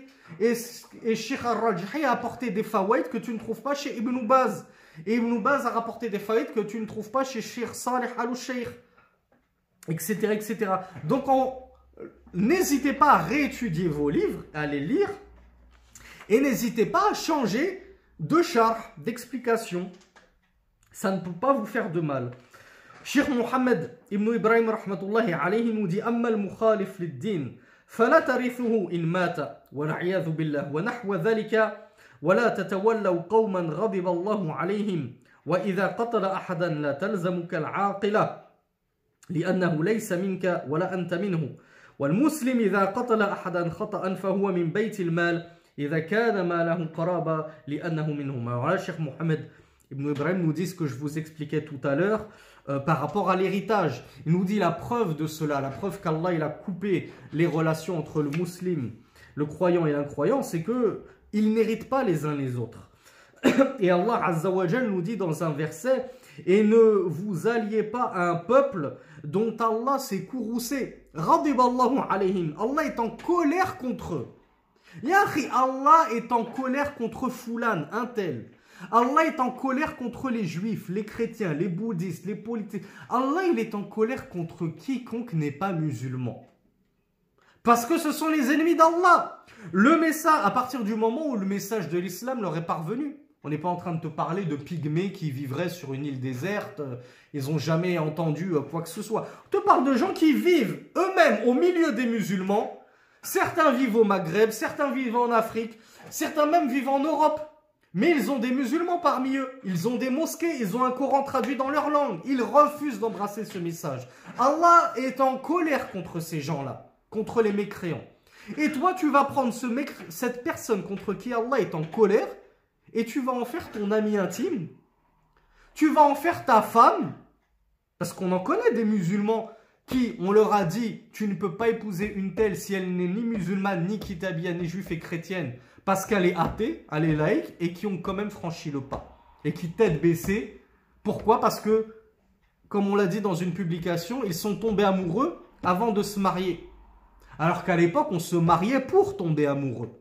Mais forcément, une fois que les sentiments s'en mêlent, tu ne peux plus faire machine arrière. Tu ne peux pas dire, ah mais finalement, si tu refuses de te convertir, et que tu ne fais pas ni partie des gens du livre, ni des gens du Coran, je ne peux pas poursuivre avec toi. Non, une fois que tu es amoureux, ben, tu préfères mettre ta religion de côté plutôt que de mettre cette fille de côté. Et, ça arrive, et le pire, c'est que ça arrive même chez les sœurs. Des sœurs musulmanes qui vont épouser des koufars, des juifs, des chrétiens, des athées, tout ce que tu veux, des bouddhistes, n'importe quoi, alors qu'elles savent qu'elles n'ont pas le droit. Mais comment Comment faire machine arrière une fois que les sentiments s'en sont mêlés et que l'amour s'en est mêlé? Et si tu avais écouté Sheikh, si tu avais écouté ta, religion, tu n'en serais pas là. Tu ne serais pas dans un tel pétrin. Parce que tu aurais compris que dès la base, il faut couper ses relations avec les mécréants. Toi, tu ne les as pas coupées. Et à force de t'unir avec les mécréants, à force de nouer des relations avec des mécréants, ben forcément, tu es tombé amoureux de l'un d'eux. Forcément. Il n'y a pas de fumée sans feu. Alors, Cheikh Mohamed ibn Abdel Wahhab nous avait apporté son dalil. Son dalil, c'est un long verset que je vais essayer de vous traduire de manière approximative. Allah Azza wa nous a dit alors euh, Allah nous a dit tu ne trouveras pas de peuple qui croit en Allah au jour dernier ayant de l'affection. Yuadun, ça veut dire qu'ils aiment, mais c'est pas forcément l'amour avec un grand A. Al-wad, c'est l'affection. Même si c'est pas le grand amour avec un grand A, l'affection comme l'amitié, le copinage, ça fait partie du wad. De la mawadda. Donc tu ne trouveras pas de peuple, tu ne trouveras pas de gens qui croient en Allah. Et au jour dernier, c'est-à-dire des mu'minoun, des croyants, des musulmans croyants, qui ont de l'affection pour ceux qui ont manhad d'Allah wa Rasulah, c'est-à-dire ceux qui se sont tenus et ceux qui ont pris Allah et son messager pour opposants, adversaires, ennemis, qui se sont tenus donc dans le camp opposé au camp d'Allah et de son messager. Quand bien même ils seraient leur père ou leur fils, et leurs fils, c'est-à-dire leurs enfants, leurs filles ou leurs filles. Pareil, combien même ce serait leur père, c'est-à-dire aussi combien même ce serait leur mère. Ou bien leurs frères, et ça vaut aussi frère ou sœur. Ou bien que ce serait leur tribu. Moi, je suis issu de telle tribu, puis je me suis converti. Toute ma tribu, elle est restée dans le couf, dans l'infidélité. Quand bien même c'est ma tribu qui m'a nourri, qui m'a fait grandir, qui m'a éduqué, je ne peux pas avoir d'affection pour ces gens-là. Et ces gens-là, ces croyants qui n'éprouvent pas d'affection et d'amour pour les infidèles, Allah nous dit, ces gens-là, il a écrit dans leur cœur la foi.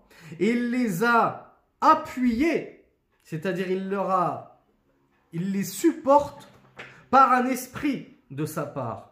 Et il les fera rentrer dans les jardins sous lesquels coulent les ruisseaux pour y demeurer éternellement. Allah les agrée et ils ont agréé Allah.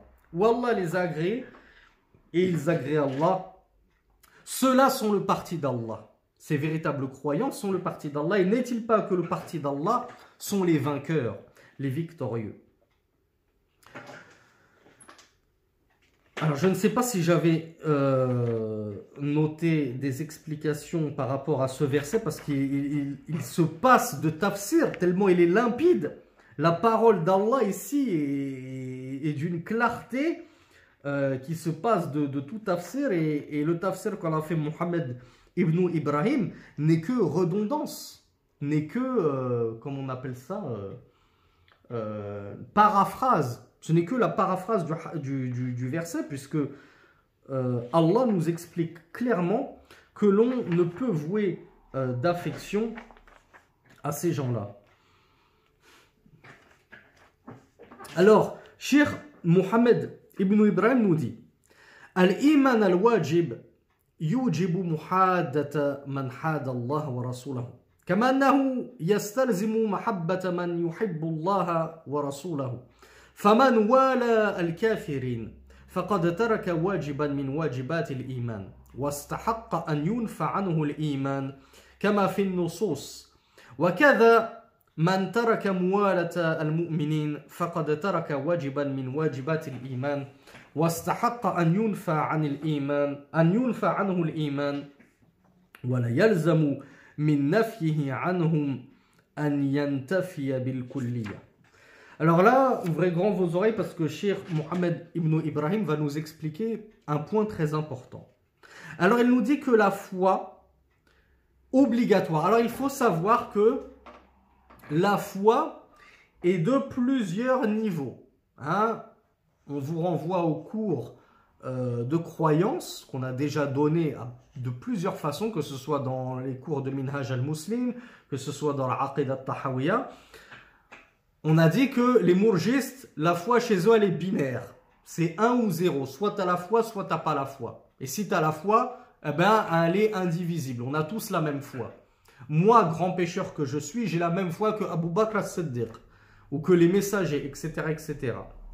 Ça, c'est une croyance batil. La foi, elle a des niveaux. Elle diminue par les péchés, elle augmente par les actes d'obéissance. Donc, et la foi, elle a un minimum syndical, ce qu'on appelle aslul iman. Il y a un socle de la foi qui peut être complété de branches de la foi qui sont toutefois des branches obligatoires. Et c'est ce qu'on appelle al-kamal ou al-wajib. Donc ces branches de la foi, c'est pas al-asl, c'est pas la base de la base de la base du credo c'est des subdivisions, mais c'est toutefois des subdivisions obligatoires. Et ensuite, on a au-dessus Al-Kamal Al-Mustahab. On a d'autres branches de la foi, mais qui, elles, ne sont pas obligatoires. Elles sont mustahab, il est, il est préférable, il est recommandé d'avoir ces branches de la foi.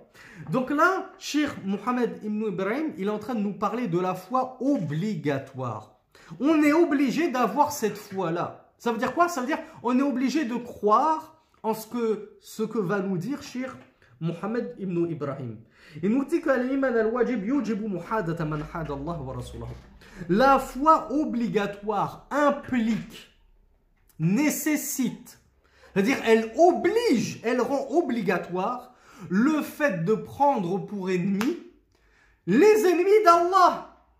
Allah les a pris pour ennemis. Ma foi nécessite que moi-même je les prenne pour ennemis.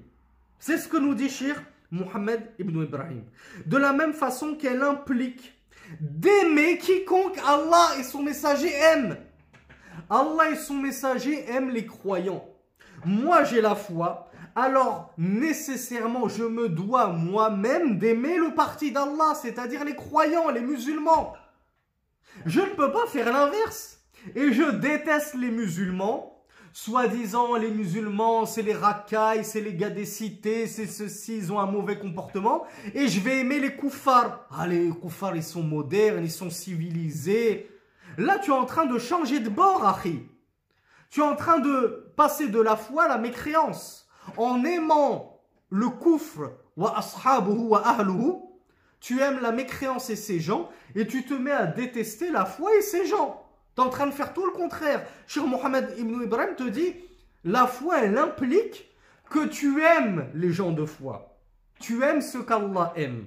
Tu aimes ce que le messager d'Allah aime.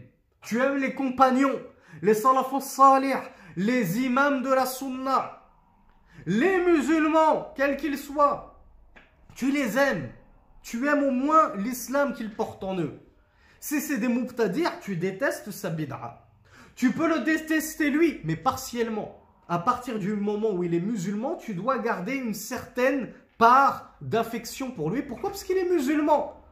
Sa place finale, s'il meurt sur la ilaha illallah, sera le paradis. Même s'il va un certain temps en enfer pour expier les péchés de sa bid'a, de son innovation. Cher Mohammed ibn Ibrahim nous dit Quiconque donc va vouer de l'amitié, cette là, cet amour, cette affection pour les kafirines, pour les mécréants, il aura alors délaissé un wajib, c'est-à-dire une obligation parmi les obligations de la foi. Donc tu vois quand je te disais que c'est quelque chose qu'il ne faut pas prendre à la légère. Mohammed ibn Ibrahim te dit, ah d'accord, tu refuses de couper toute relation avec les koufars, tu refuses de les détester, eh bien sache qu'en les aimant, sache qu'en ayant de l'affection pour eux, tu as délaissé une obligation parmi les obligations qu'implique la foi. Et tu mérites que euh, cette foi te soit niée, c'est-à-dire qu'on nie de toi la foi. Et comme on va le voir, Cheikh Mohammed ibn Ibrahim nous rapporte une règle très importante sur ceux à qui la foi a été niée. Quand le messager d'Allah a dit celui qui fait ceci alors il n'a pas de foi. Quand Allah te dit celui qui fait cela, il n'a pas de foi. Là, on le dit de manière absolue et on va détailler ceci. Donc, Cheikh Mohammed ibn Ibrahim nous dit que celui qui fait cela, la mu'ala, l'affection vers les koufars, il mérite qu'on lui dise celui-là n'a pas de foi. On nie la foi à cette personne. Kama fait comme on le trouve dans les textes. Wakada, et de la même façon, celui qui va délaisser l'alliance avec les croyants, l'amour des croyants, l'affection des croyants. Celui-là n'affectionne pas les croyants, il n'aime pas les croyants, il va délaisser cet amour-là, et bien celui-là aura délaissé une obligation parmi les obligations de la foi. Et il mérite aussi qu'on lui nie la foi. On dit celui-là, il n'aime pas les musulmans, il a un problème avec les musulmans, bon ben tu n'es pas croyant, tu n'as pas de foi, tout simplement. Mais Cheikh Mohammed ibn Ibrahim nous dit que, mais attention, nier la foi à quelqu'un, dire que celui-là n'a pas de foi, cela n'implique pas nécessairement que on lui nie l'intégralité et la totalité de sa foi. Et cette règle, il va la détailler dans la suite, inshallah. Et nous allons la détailler dans la suite, inshallah. Il nous dit Allah wa anna Allah wa rasulahu لا ينفيان مسمى شرعيا إلا لترك بعض واجباته فإن دلنا دليل شرعي على أن هذا النفي نفي له بالكلية وحكم عليه بالكفر حكمنا به وإلا فهو نفي لترك بعض واجباته Là, on arrive à cette règle. Cheikh Mohammed ibn Ibrahim nous dit Sache que lorsqu'Allah et son messager nient une caractéristique religieuse, comme la foi par exemple. Ils vont nier la foi à quelqu'un. Ils disent celui qui fait cela, il n'a pas la foi. Il nous dit, ils ne le font que pour nier une partie des obligations de cette caractéristique religieuse. On revient à notre exemple sur la foi. Lorsque Allah et son messager nient la foi à quelqu'un, ils nient une partie de cette foi, une partie des obligations qu'implique cette foi. Donc lorsqu'un terme religieux est nié dans le langage coranique et prophétique, Mohammed ibn Ibrahim nous dit que ceci exprime la négation d'une partie des implications obligatoires de ce terme et non pas l'intégralité de ce terme.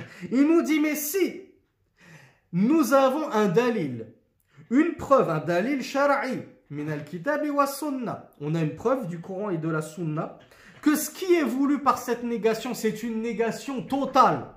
là vraiment on a un dalil qui nous fait comprendre que celui qui euh, fait ceci n'a pas la foi, mais là c'est totalement la foi. Par exemple, celui qui euh, euh, mécroit en Allah, celui qui insulte Allah n'a pas la foi. On a un dalil qui vient conforter que ici c'est toute la foi qui, qui, qui l'a laissé s'échapper de son cœur. Il est sorti de l'islam. Eh bien, Cheikh euh, Mohamed ibn, Ibrahim nous dit, eh bien là on le juge mécréant. Mais en l'absence de dalil qui vient préciser que cette négation de ce terme shara'i, spécifique, religieux, et notamment le terme foi par exemple, si on n'a pas de dalil qui vient dire que la, négation ici, elle porte sur la totalité de la foi, ou la totalité du terme, on doit comprendre que ce qui est voulu, c'est seulement une partie de ce terme-là qui est mis. Alors je vous donne un exemple, parce que la règle peut être euh, difficile à comprendre si on ne l'illustre pas par des exemples.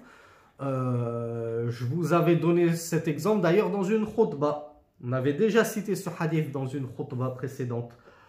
Le messager d'Allah sallallahu alayhi wa, alayhi wa sallam a dit La imana liman la amanata.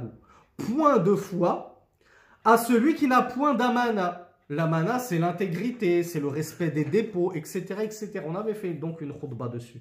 Donc, point de foi pour celui qui n'a pas d'amana pour celui qui n'a pas d'intégrité. Ça veut dire quoi? Ça veut dire que celui qui ne respecte pas les dépôts, celui à qui on ne peut pas confier quelque chose, qui n'est pas intègre, ben il est kafir, il est sorti de l'islam. Non. On revient à la règle qu'a énoncé Mohamed Ibn Ibrahim. Si tu me dis que cette personne est kafir, tu dois avoir un dalil autre que ce... Euh, que ce euh, hadith prophétique point de foi pour celui qui n'a pas d'amana. Pourquoi? Parce que on a dit la règle, c'est que quand Allah et le messager nient un terme religieux, comme la foi par exemple, ce n'est pas une négation totale. Donc là, on comprend de ce hadith que ce qui est voulu, c'est que point de foi complète pour celui qui n'a pas d'amana. Donc ça, c'était un exemple pour vous illustrer cette règle. Cheikh Mohammed ibn Ibrahim nous dit وغلت الخوارج فقالوا كل ما نفي عنه الإيمان فهو كافر وغلطوا فإنه موجود من نفي عنه ومع ذلك يناكح ويورث Il nous dit mais les Khawarij n'ont pas euh, saisi la subtilité de cette règle, n'ont pas compris cette façon de s'exprimer d'Allah et son messager. Point de foi pour celui qui ne fait pas ça. Point de salat pour euh, le voisin de la mosquée. Hein, il y a un hadith où le messager d'Allah dit pas de prière pour le voisin de la mosquée si ce n'est dans la mosquée. Ça veut dire quoi? Toi, tu habites à 50 mètres de la mosquée. Mais tu vas pas à la mosquée par flemme, tu pries chez toi. Ça veut dire que ta prière, elle est invalide? Non. Ça veut dire point de prière complète. Tu n'auras pas toute la récompense de ta prière parce que tu habites juste à côté de la mosquée. Mais si on te dit point de prière pour sans la salat liman lam yakra fiha bi kitab. Le messager d'Allah dit il n'y a pas de prière pour celui qui ne lit pas dans sa prière ummul kitab, c'est-à-dire la fatiha. On te dit alors ça veut dire quoi? Ça veut dire que ça Qu'est-ce qu'il faut comprendre là? Qu'il n'a pas du tout de prière, sa prière elle est invalide? Ou ça veut dire que sa prière elle est nar et satul âge aller diminuer en récompense. Mais on te dit, là, ce qui est voulu, c'est qu'elle est totalement invalide. Là, ce qui est nié, c'est l'entité même de la prière. Pourquoi? Parce qu'on a d'autres dalils. Du kitab, de la sunna, de ijmar, tatati, tatata, que tu dois absolument lire la fatiha dans ta prière. C'est une obligation. Donc on a d'autres dalils qui nous prouvent que la prière, oui, effectivement, elle est invalide sans fatiha. Mais on n'a pas de dalil qui nous disent de manière claire euh, sans équivoque que celui qui prie chez lui, qui prie pas à la mosquée, eh ben, il n'a pas de prière, sa prière elle est invalide. Non. Donc on en comprend de ces textes-là que lorsqu'Allah et son messager nient une chose, ça ne veut pas forcément dire que c'est la validité ou l'essence même, l'intégrité de cette chose qui doit être niée, mais c'est une partie de ses implications. Ben, Mohamed ibn Ibrahim nous dit que les Khawarij n'ont pas compris cela. Et c'est pour ça qu'ils se sont égarés. Et ils ont dit que celui à qui la foi a été niée, celui qui ne fait pas ceci, il n'a pas la foi. Celui qui fait cela, il n'a pas la foi, etc., etc. Eh bien, les Khawarij disent celui-là, il est kafir. N'ont pas compris. Et c'est pour ça que les Khawarij excommunient les musulmans par les péchés. Tu fais un péché, un khariji te dira tu es sorti de l'islam. On l'a vu, les Mu'tazilites aussi disaient ça. Sheikh Mohammed ibn Ibrahim nous dit Ils se sont trompés dans cette règle. En effet, il y a des gens à qui euh, la foi a été niée, c'est-à-dire qu'ils font partie de ces gens envers lesquels Allah et son messager ont dit celui qui fait ça, il n'a pas de foi. Il y en a qui font ça, comme celui qui n'a pas d'amana. Hein, c'est un voleur, c'est un roublard. On lui confie de l'argent, il le prend pour lui, il le dépense, et après il ne le restitue pas. D'accord? Il n'a pas d'amana. Si tu nous dis que cette personne-là, il est kafir, ça veut dire quoi? Ça veut dire que tu ne peux pas hériter de lui. Tu ne peux pas marier ta fille à cette personne-là. Ça implique de lourdes conséquences. De dire qu'il n'a pas la foi de manière complète, euh, de, dire qu'il n'a pas la foi, c'est-à-dire qu'il est sorti de la foi, il est sorti de l'islam, il est sorti de, de la religion. Cheikh Mohammed Ibn Ibrahim nous dit il y a des gens à qui on a nié cette foi-là dans le langage prophétique et coranique, et pourtant ces gens-là, on les marie. Ces gens-là, on les hérite. C'est bien la preuve que ce qui a été nié, c'est une partie de leur foi, et non pas la totalité de leur foi. Il nous dit il y a deux groupes qui se sont fourvoyés dans cette règle-là. Il nous dit al-mu'tazila wal-khawarij comme, je viens de le, comme on vient de le voir, les Mu'tazila ont dit la même chose que les Khawarij. Si Allah a nié cette, cette caractéristique religieuse, par exemple la foi, ça veut dire qu'il est sorti de l'islam. Il n'y a pas à chercher. Il nous dit وَطَائِفَةٌ قَالَتْ نَفْيٌ لِكَمَالِهِ الْمُسْتَحَبْ وَهَؤُلَاءِ غَالِطُونَ il nous dit, il y a un autre groupe qui ont aussi mal compris cette règle et qui ont dit que ce qui est voulu, par la négation de la foi ici, c'est Al-Kamal Al-Mustahab. Souvenez-vous ce que je vous ai dit il y a cinq minutes. Il y a Aslul Iman, la base de la foi. Il y a Al-Kamal ou Wajib, quelque chose qui va compléter ta foi. Et ça reste des choses obligatoires. Tu ne peux pas ne pas les croire, ne pas les mettre en pratique, ces fondements de la foi, ces, branches de la foi. Et tu as encore d'autres branches, mais qui, elles, sont Kamal Mustahab. Elles sont recommandées. Eh bien, cette deuxième faction, on dit que lorsqu'Allah et son messager disent point de foi celui qui fait cela, ça veut dire que ce qu'il n'a pas mis en pratique et qu'il a délaissé, c'est une branche de la foi recommandée, mustahab. C'est-à-dire qu'elle est méritoire, mais elle n'est pas obligatoire. Et Sheikh Mohammed ibn Ibrahim nous dit, et eux aussi se sont trompés. Car quand Allah et son messager nient la foi pour quelque chose, pour un acte, pour un homme qui commet un acte, celui qui fait ceci, il n'a pas la foi, ça connote, ça dénote, ça sous-entend, ça implique que ce qu'il a délaissé, c'est une chose obligatoire. Ça ne le fait certes pas sortir de l'islam, sauf si on a un dalil, comme on l'a dit tout à l'heure, une preuve sans équivoque, mais ce qu'il a délaissé, ce n'est pas seulement quelque chose de recommandé. Il vient de délaisser une obligation. Et là, on est en plein dedans celui qui va délaisser l'amour des musulmans et qui va délaisser l'inimitié des incroyants, celui-là a délaissé une partie obligatoire de la foi qu'il devait croire et mettre en pratique. Fal-Fawaid, Sheikh Mohammed ibn Ibrahim, ici nous fait le récapitulatif des fawaid, des avantages que l'on tire de ce cours. Dit الأولى منها التي في الدليل الأولى نفي الإيمان عن واد أعداء الله ورسوله. هذا من أحكامهم. والمراد أنه عاص فنفي الإيمان عنهم معصية.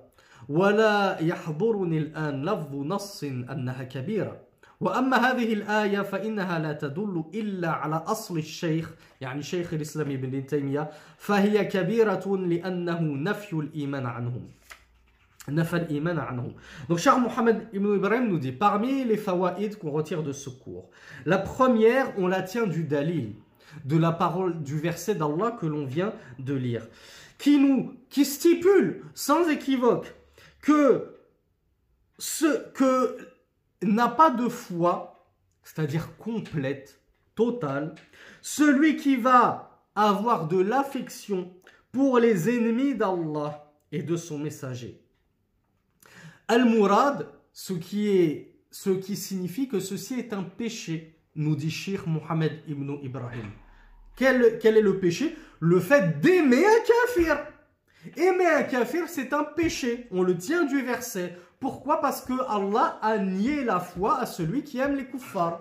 Il a dit, tu ne trouveras pas de gens qui croient en Allah et au jour dernier, c'est-à-dire de gens qui ont la foi et qui vont avoir de l'affection pour les ennemis d'Allah et de son messager. Mohammed ibn Ibrahim maintenant nous donne une, une autre faïda.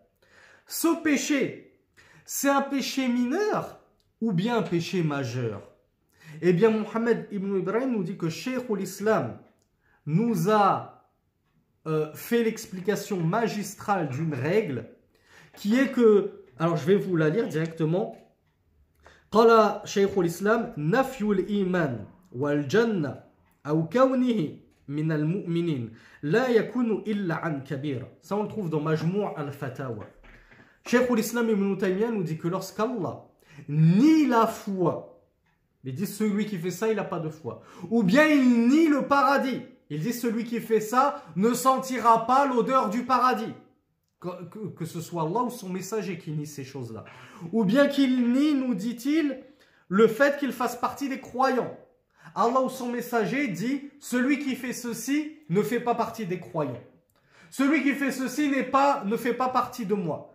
Je vous donne un exemple, le messager d'Allah dit, Man rashana. Celui qui nous trompe, celui qui triche, par exemple tu vas au marché, le frère c'est un, un musulman, mais il va tricher dans la balance. Rasulullah dit celui qui nous trompe, qui triche avec nous, ne fait pas partie de nous, fait pas partie de moi, c'est-à-dire il fait pas partie des musulmans. Lorsque Allah, son messager, nie le fait que celui qui fait ceci fait partie des musulmans, ou bien celui qui fait ceci ne sentira pas l'odeur du paradis, n'entrera pas au paradis, ou bien qui, celui qui fait cela n'a pas la foi, Cheikh l'Islam nous dit cela ne peut signifier que cela ne peut être attribué qu'à un péché majeur. Tu ne peux pas dire celui qui a fait ceci, il a commis un péché mineur. Non, Allah te dit que tu ne sentiras pas le paradis. Rasulullah te dit que tu ne fais pas partie des croyants. Allah dit que tu euh, n'as pas la foi si tu fais ça. Comment ensuite tu peux dire, ah ben ce péché, il n'est pas trop grave, c'est un péché mineur Non, c'est une règle, Ari. Tu dois la connaître. Si ce péché, il en découle une telle conséquence qu'Allah t'a nié la foi, ou t'a nié l'entrée au paradis, ou t'a nié le fait que tu fasses partie des croyants, ça veut dire que tu es tombé dans un péché majeur. Eh bien, tel est le cas, Akhi. Allah a nié la foi à celui qui va nourrir de l'affection au kuffar. Donc ça veut dire que c'est un péché majeur, c'est une kabira. Et on l'a suffisamment répété, la kabira, elle est tellement énorme que tu pourras prier toute la nuit pendant 100 ans, ça n'excusera jamais. Tu pourras jeûner tous les jours sans interruption pendant 100 ans, ça n'effacera jamais ton péché. Tu pourras faire 10 hajj, 10 umrah, ça n'effacera pas ton péché. La seule expiation d'un péché majeur, c'est at-tawbah. Tu dois t'en repentir. Tu dois revenir sur ce péché. Tu dois demander pardon sincèrement à Allah. Tu dois regretter amèrement d'avoir commis ce péché et tu dois avoir la ferme résolution de ne pas retourner ultérieurement à ce péché.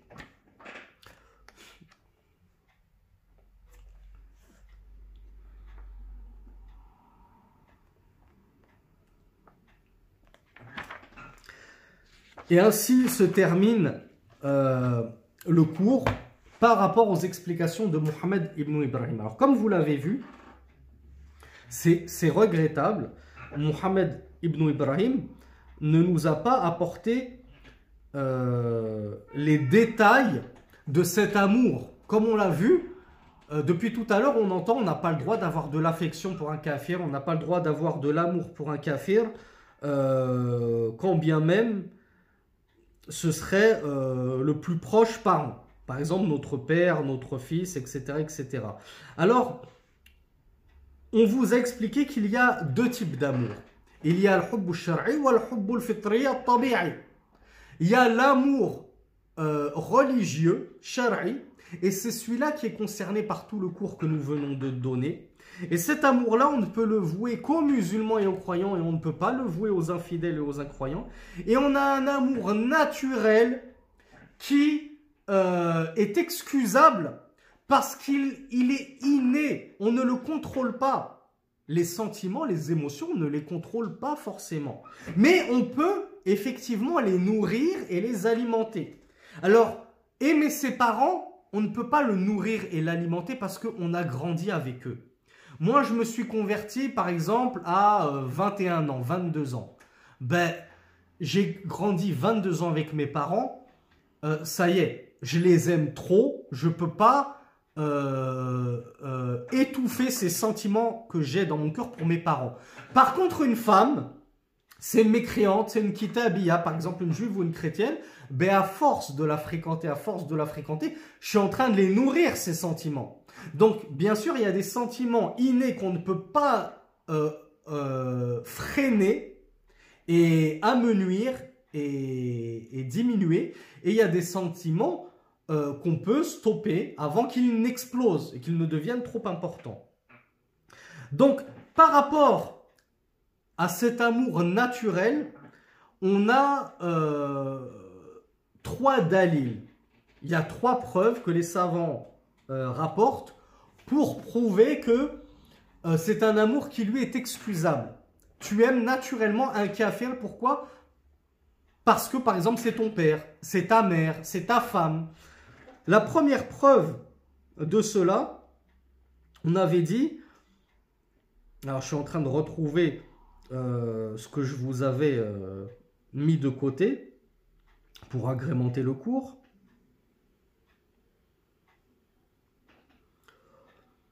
La première preuve de cela, bon je vais les dire de tête parce que je les retrouve pas trop. La première preuve de cela, c'est l'épouse. Allah Azza wa nous a permis d'épouser Al-Kitabia. Al-Kitabia, c'est quoi? C'est une femme issue des gens du livre, c'est-à-dire une juive ou une chrétienne. Donc, on le répète, hein, un musulman n'a pas le droit d'épouser autre que l'une de ces trois femmes, une musulmane, une juive ou une chrétienne. Tu ne peux pas épouser une laïque, tu ne peux pas épouser une athée, tu ne peux pas épouser une bouddhiste, tu ne peux pas épouser une hindouiste, tu ne peux pas épouser euh, autre que cela parmi euh, les religions qui, ne me viendrait pas actuellement à l'esprit.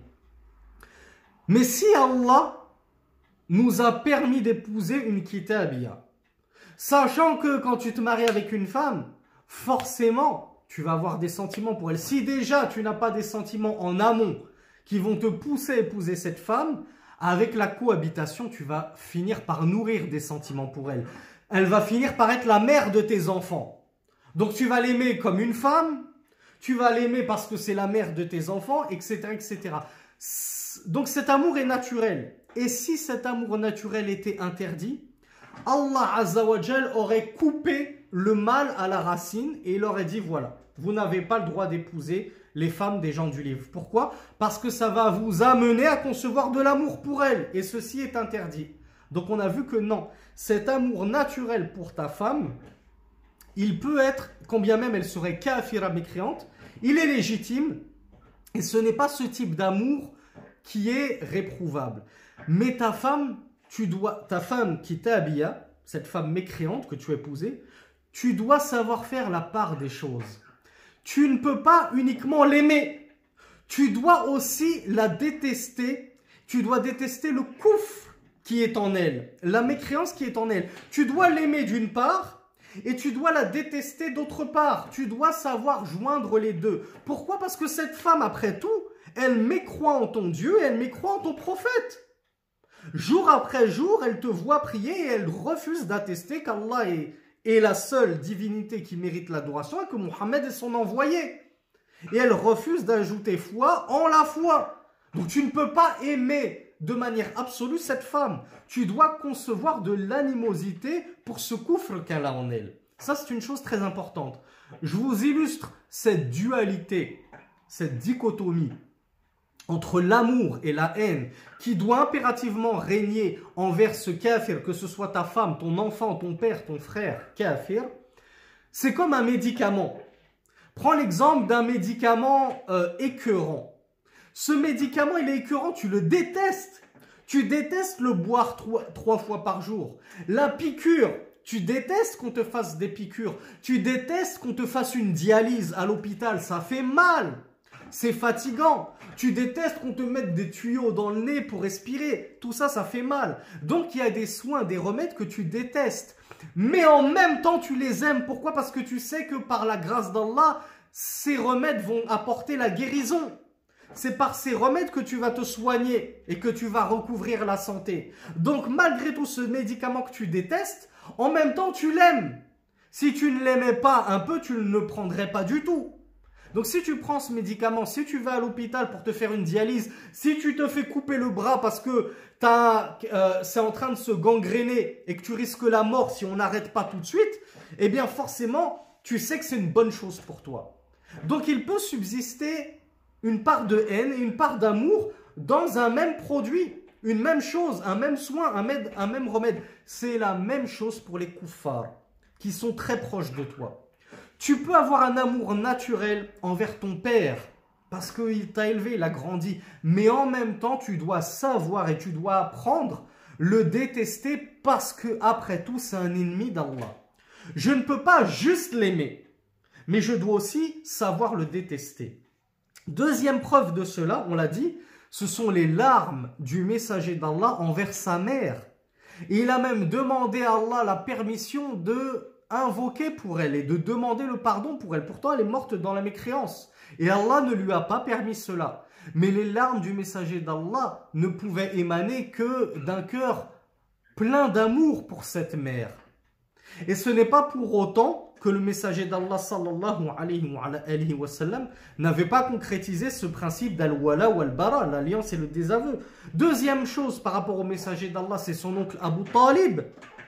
Abu Talib, qui a défendu le messager d'Allah depuis l'avènement de la prophétie. Il l'a secouru envers et contre tout, et, et surtout contre son propre peuple. Il s'est mis à dos Quraysh pour défendre Muhammad.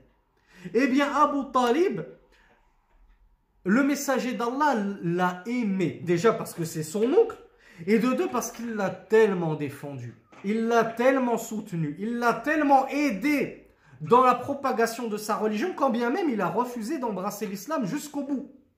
Eh bien, les mufassirun, les exégètes du Coran nous disent que c'est au sujet d'Abu Talib qu'Allah a fait descendre le verset « Innaka la tahdi man ahbabt »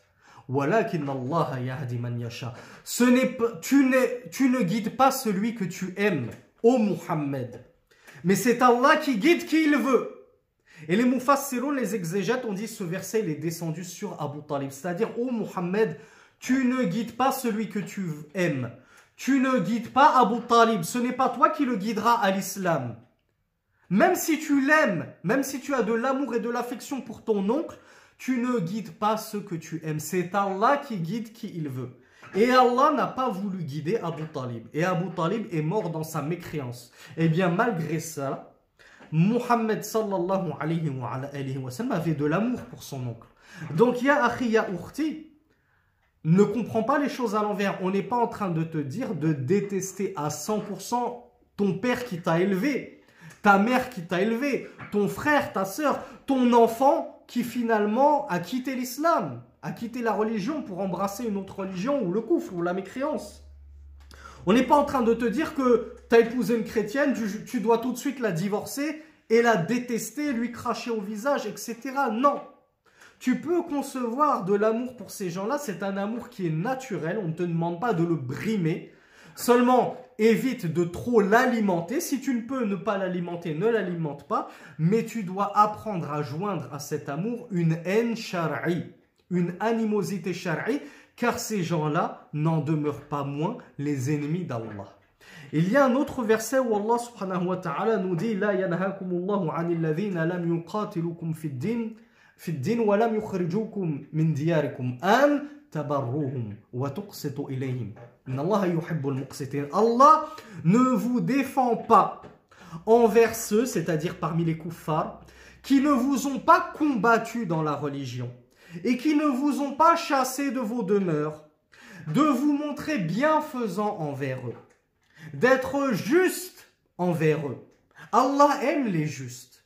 Donc là, on a un verset où Allah nous parle des koufars non belligérants. Je vous parlais tout à l'heure des koufars qui prennent les armes, qui te combattent dans le din. Là, Allah nous parle des koufars qui ne te font pas de mal. Ils ne t'ont pas expulsé de ton pays. Ils ne t'ont pas sorti de la Mecque. Ils n'ont pas pris les armes contre toi. C'est des koufars, entre guillemets, respectueux. Ils te respectent, toi et ta foi. Ils ne te font pas de mal. Mais n'empêche qu'ils sont koufars. Ils sont ennemis d'Allah. Eh bien, Allah Azzawajal nous dit Allah ne vous empêche pas, ne vous interdit pas d'être bienfaisant envers eux. Donc, qu'est-ce que l'on en comprend? Les savants nous disent que Al-Muwalatu, ou Adamu Muwalatihim, la yastalzimu Adamu Birrihim. Le fait de ne pas leur offrir al-muwala à ces le fait de ne pas leur offrir l'affection et l'amour, ceci n'implique pas de ne pas leur offrir la bienfaisance. Lorsqu'on vous dit que tout ce cours il est basé sur Adam et le kuffar, le fait de ne pas aimer les koufars, de ne pas avoir d'animosité envers les koufars, les mécréants. Il ne faut pas comprendre de cela que les koufars, on doit nous montrer rude, dur, sans la moindre pitié envers eux, ne faire preuve d'aucune compassion, aucune bienfaisance envers eux. Pas du tout. Ce verset que je viens de vous lire nous prouve le contraire. Ceci n'implique pas cela. Le fait de ne pas les aimer, de ne pas avoir d'amitié. Euh, j'ai une petite coupure. Donc, j'expliquais que ceci n'induit pas et n'implique pas cela. Le fait de ne pas leur nourrir d'affection n'implique pas le fait de ne pas être juste envers eux, ou même de fait de leur prodiguer euh, de la bienfaisance tu vois par exemple ta voisine, kafira, mécréante, hein, euh, en train de galérer avec ses sacs de course, tu peux aller lui donner un coup de main. Allah ne te l'interdit pas. Comme on le voit dans le verset, Allah ne vous interdit pas d'être bienfaisant vers ces gens-là qui vous respectent dans la foi. Être bien, mais est-ce que parce que tu as aidé ta voisine à porter son sac de course jusqu'à chez elle, parce que c'est une vieillarde de 80 ans, est-ce que ça, ça veut dire forcément que tu l'aimes, cette voisine? Que tu as de l'affection, de l'amour pour elle et qui est plus encore pour son coufre, pour sa mécréance et pour sa foi? Absolument pas. Ça prouve juste que tu es quelqu'un de, bon, de gentil, que tu as du bir en toi. C'est tout. On a une autre preuve de cela. C'est que Asma binti Abi Bakr, Asma la fille de Abu Bakr, et la sœur de Aïcha, anhum. Elle était à Médine et elle a dit au messager d'Allah, au messager d'Allah, ma mère veut venir me voir, me visiter. Et elle est toujours mécréante, elle n'a pas encore embrassé la foi. Est-ce que je maintiens le lien de parenté avec elle? C'est-à-dire j'accepte de la recevoir. Eh bien le messager d'Allah lui a répondu, Naam, les ummak. Oui, maintiens le lien de parenté, c'est-à-dire sois bienfaisante envers ta mère. Donc, le fait de nourrir une inimitié envers son père, envers sa mère, envers son fils, envers son frère, envers sa femme, parce qu'ils sont koufars, cela n'implique pas d'être dur, méchant envers eux, de ne pas avoir de bir, de bienfaisance envers eux. Non, Allah ne nous interdit pas cela. Ce qu'Allah nous interdit, c'est d'avoir un amour pour eux immodéré, au point d'oublier qu'on doit aussi nourrir de l'animosité envers ces gens-là, à tel point que cet amour naturel va prendre le dessus sur l'amour shara'i. Et on va terminer justement en lisant un verset qui euh, récapitule tout ça. Allah Azza, et avec le commentaire de Shir euh, Abdurrahman ibn Sa'di, donc Allah nous dit يا أيها الذين آمنوا لا تتخذوا آباءكم وإخوانكم أولياء. إن استحبوا الكفر على الإيمان. ومن يتولهم منكم فأولئك هم الظالمون. قل إن كان آباؤكم وأبناؤكم وإخوانكم وأزواجكم وعشيرتكم وأموال وأموال إن اقترفتموها. وتجارة تخشون كسادها ومساكن ترضونها أحب إليكم من الله ورسوله وجهاد في سبيله فتربصوا حتى يأتي الله بأمره والله لا يهدي القوم الفاسقين Surat Tauba, le repentir, verset 23-24. En français, Allah Azza wa Jal nous dit Ô vous qui avez cru, ne prenez pas vos parents. Bah, ici, c'est vos pères, mais ça vaut aussi pour les mères. Donc ne prenez pas vos pères, vos frères, ça vaut aussi pour les sœurs. Ne les prenez pas pour alliés. Aoulia, vous les prenez pour alliés, des gens que vous aimez, vous, vous fréquentez, que tout ce qu'on a vu dans le cours. Il faut qu'il y ait une cassure, une fissure. Donc il nous dit ne les prenez pas pour Aoulia, pour alliés. S'ils ont préféré la mécréance à la foi. Donc si ton père, ton frère, ta mère, tes enfants préfèrent le coufre, s'enfoncent dans leur coufre, dans leur mécréance au détriment de la foi, tu ne peux pas les prendre pour alliés et oublier que tu, leur, tu dois leur nourrir une animosité et une haine religieuse. Donc Allah nous dit s'ils ont préféré le kufr à la foi. Et quiconque va leur faire at-tawalli. At-tawalli, on l'a vu tout à l'heure, on a étudié la différence entre al-muwala et at-tawalli. At-tawalli, on a dit que c'est plus que l'amour. C'est carrément aller jusqu'à même les secourir dans leur dîne. Eh bien Allah Azza wa nous dit quiconque va les prendre pour alliés parmi vous, eh bien ceux-là sont les injustes. Si tu fais cela, tu vas faire partie des injustes. Dis, si vos pères, vos enfants, vos frères, vos épouses, votre clan, vos tribus, et vos biens, et vos commerces dont vous craignez euh, le déclin, et euh, vos maisons, vos demeures que vous agréez, vous sont préférables, c'est-à-dire vous sont plus aimés qu'Allah et son messager et le djihad dans, son chemin. Alors attendez, tarabbasu, alors attendez, jusqu'à ce qu'Allah vienne avec son ordre. Et certes, Allah ne guide pas le peuple pervers, un peuple ou le peuple pervers, oui.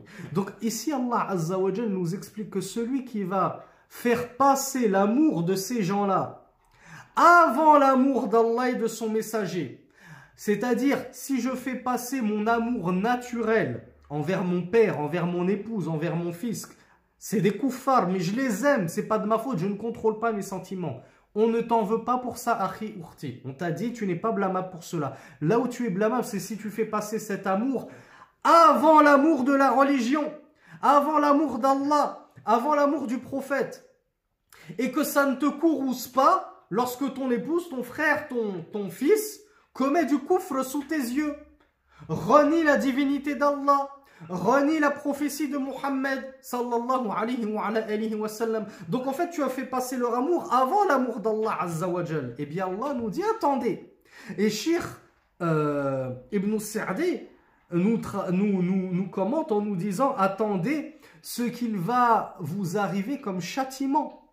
Allah va vous châtier pour cela, pour avoir fait passer l'amour de ces kuffars, donc mu'alatuhum, c'est tout le sujet de notre cours, devant l'amour d'Allah Azza wa C'est pour ça que Sheikh Ibn Sa'di nous dit, j'essaie de retrouver la partie où il dit cela, ولهذا ذكر السبب الموجب لذلك وهو أن محبة الله ورسوله يتعين تقديمها يتعين تقديمهما على محبة كل شيء وجعل جميع الأشياء تابعة لهما فقال قل إن كان آباؤكم ومثلهما الأمهات وأبناؤكم وإخوانكم في النسب والعشرة وأزواجكم وعشيرتكم أي قراباتكم عموما وأموال اقترفتموها أي اكتسبتموها وتعبتم في تحصيلها خصها بالذكر لأنها أرغب عند أهلها وصاحبها أشد حرصا عليها مما ممن تأتيه الأموال من غير تعب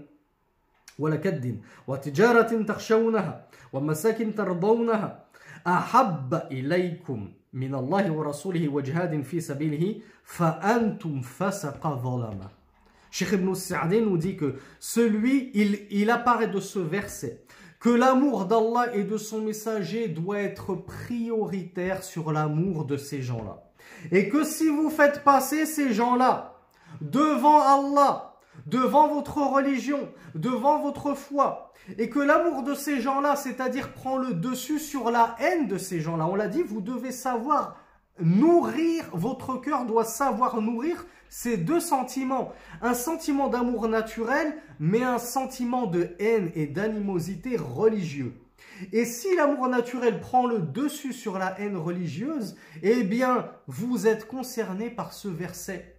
Et Shir Sa'di nous dit, ce verset nous dit, attendez donc le châtiment d'Allah, car vous serez des injustes et des pervers. Et c'est pour ça qu'Allah a conclu en disant, et certes Allah, et Allah ne guide pas le peuple pervers. Donc, ainsi se finit notre explication sur euh, l'alliance et le désaveu. On a essayé de vous résumer les deux types d'amour qui pouvaient euh, avoir, prendre place dans le cœur. Mais j'insiste, tout comme Mohamed Ibn Ibrahim a tellement insisté sur ce sujet, de nous détacher des koufars. Et Cheikh Mohamed Ibn Ibrahim nous l'a rappelé dès le début. C'est pour cela que la hijra a été légiférée afin de nous détacher, même physiquement, des koufars. Vous ne pouvez pas n'éprouver que de l'amitié, n'éprouver que de l'affection, que de la sympathie, voire que de l'amour envers des koufars, quand bien même ils seraient akrab al-akrabin, les plus proches parmi vos proches, vos épouses, vos fils, vos pères. La haine religieuse doit toujours prendre le dessus. Elle n'efface pas l'amour naturel, certes, mais elle prend le dessus. C'est elle qui prime, c'est elle qui a la priorité. هذا والله أعلم وصل اللهم على نبينا محمد والحمد لله رب العالمين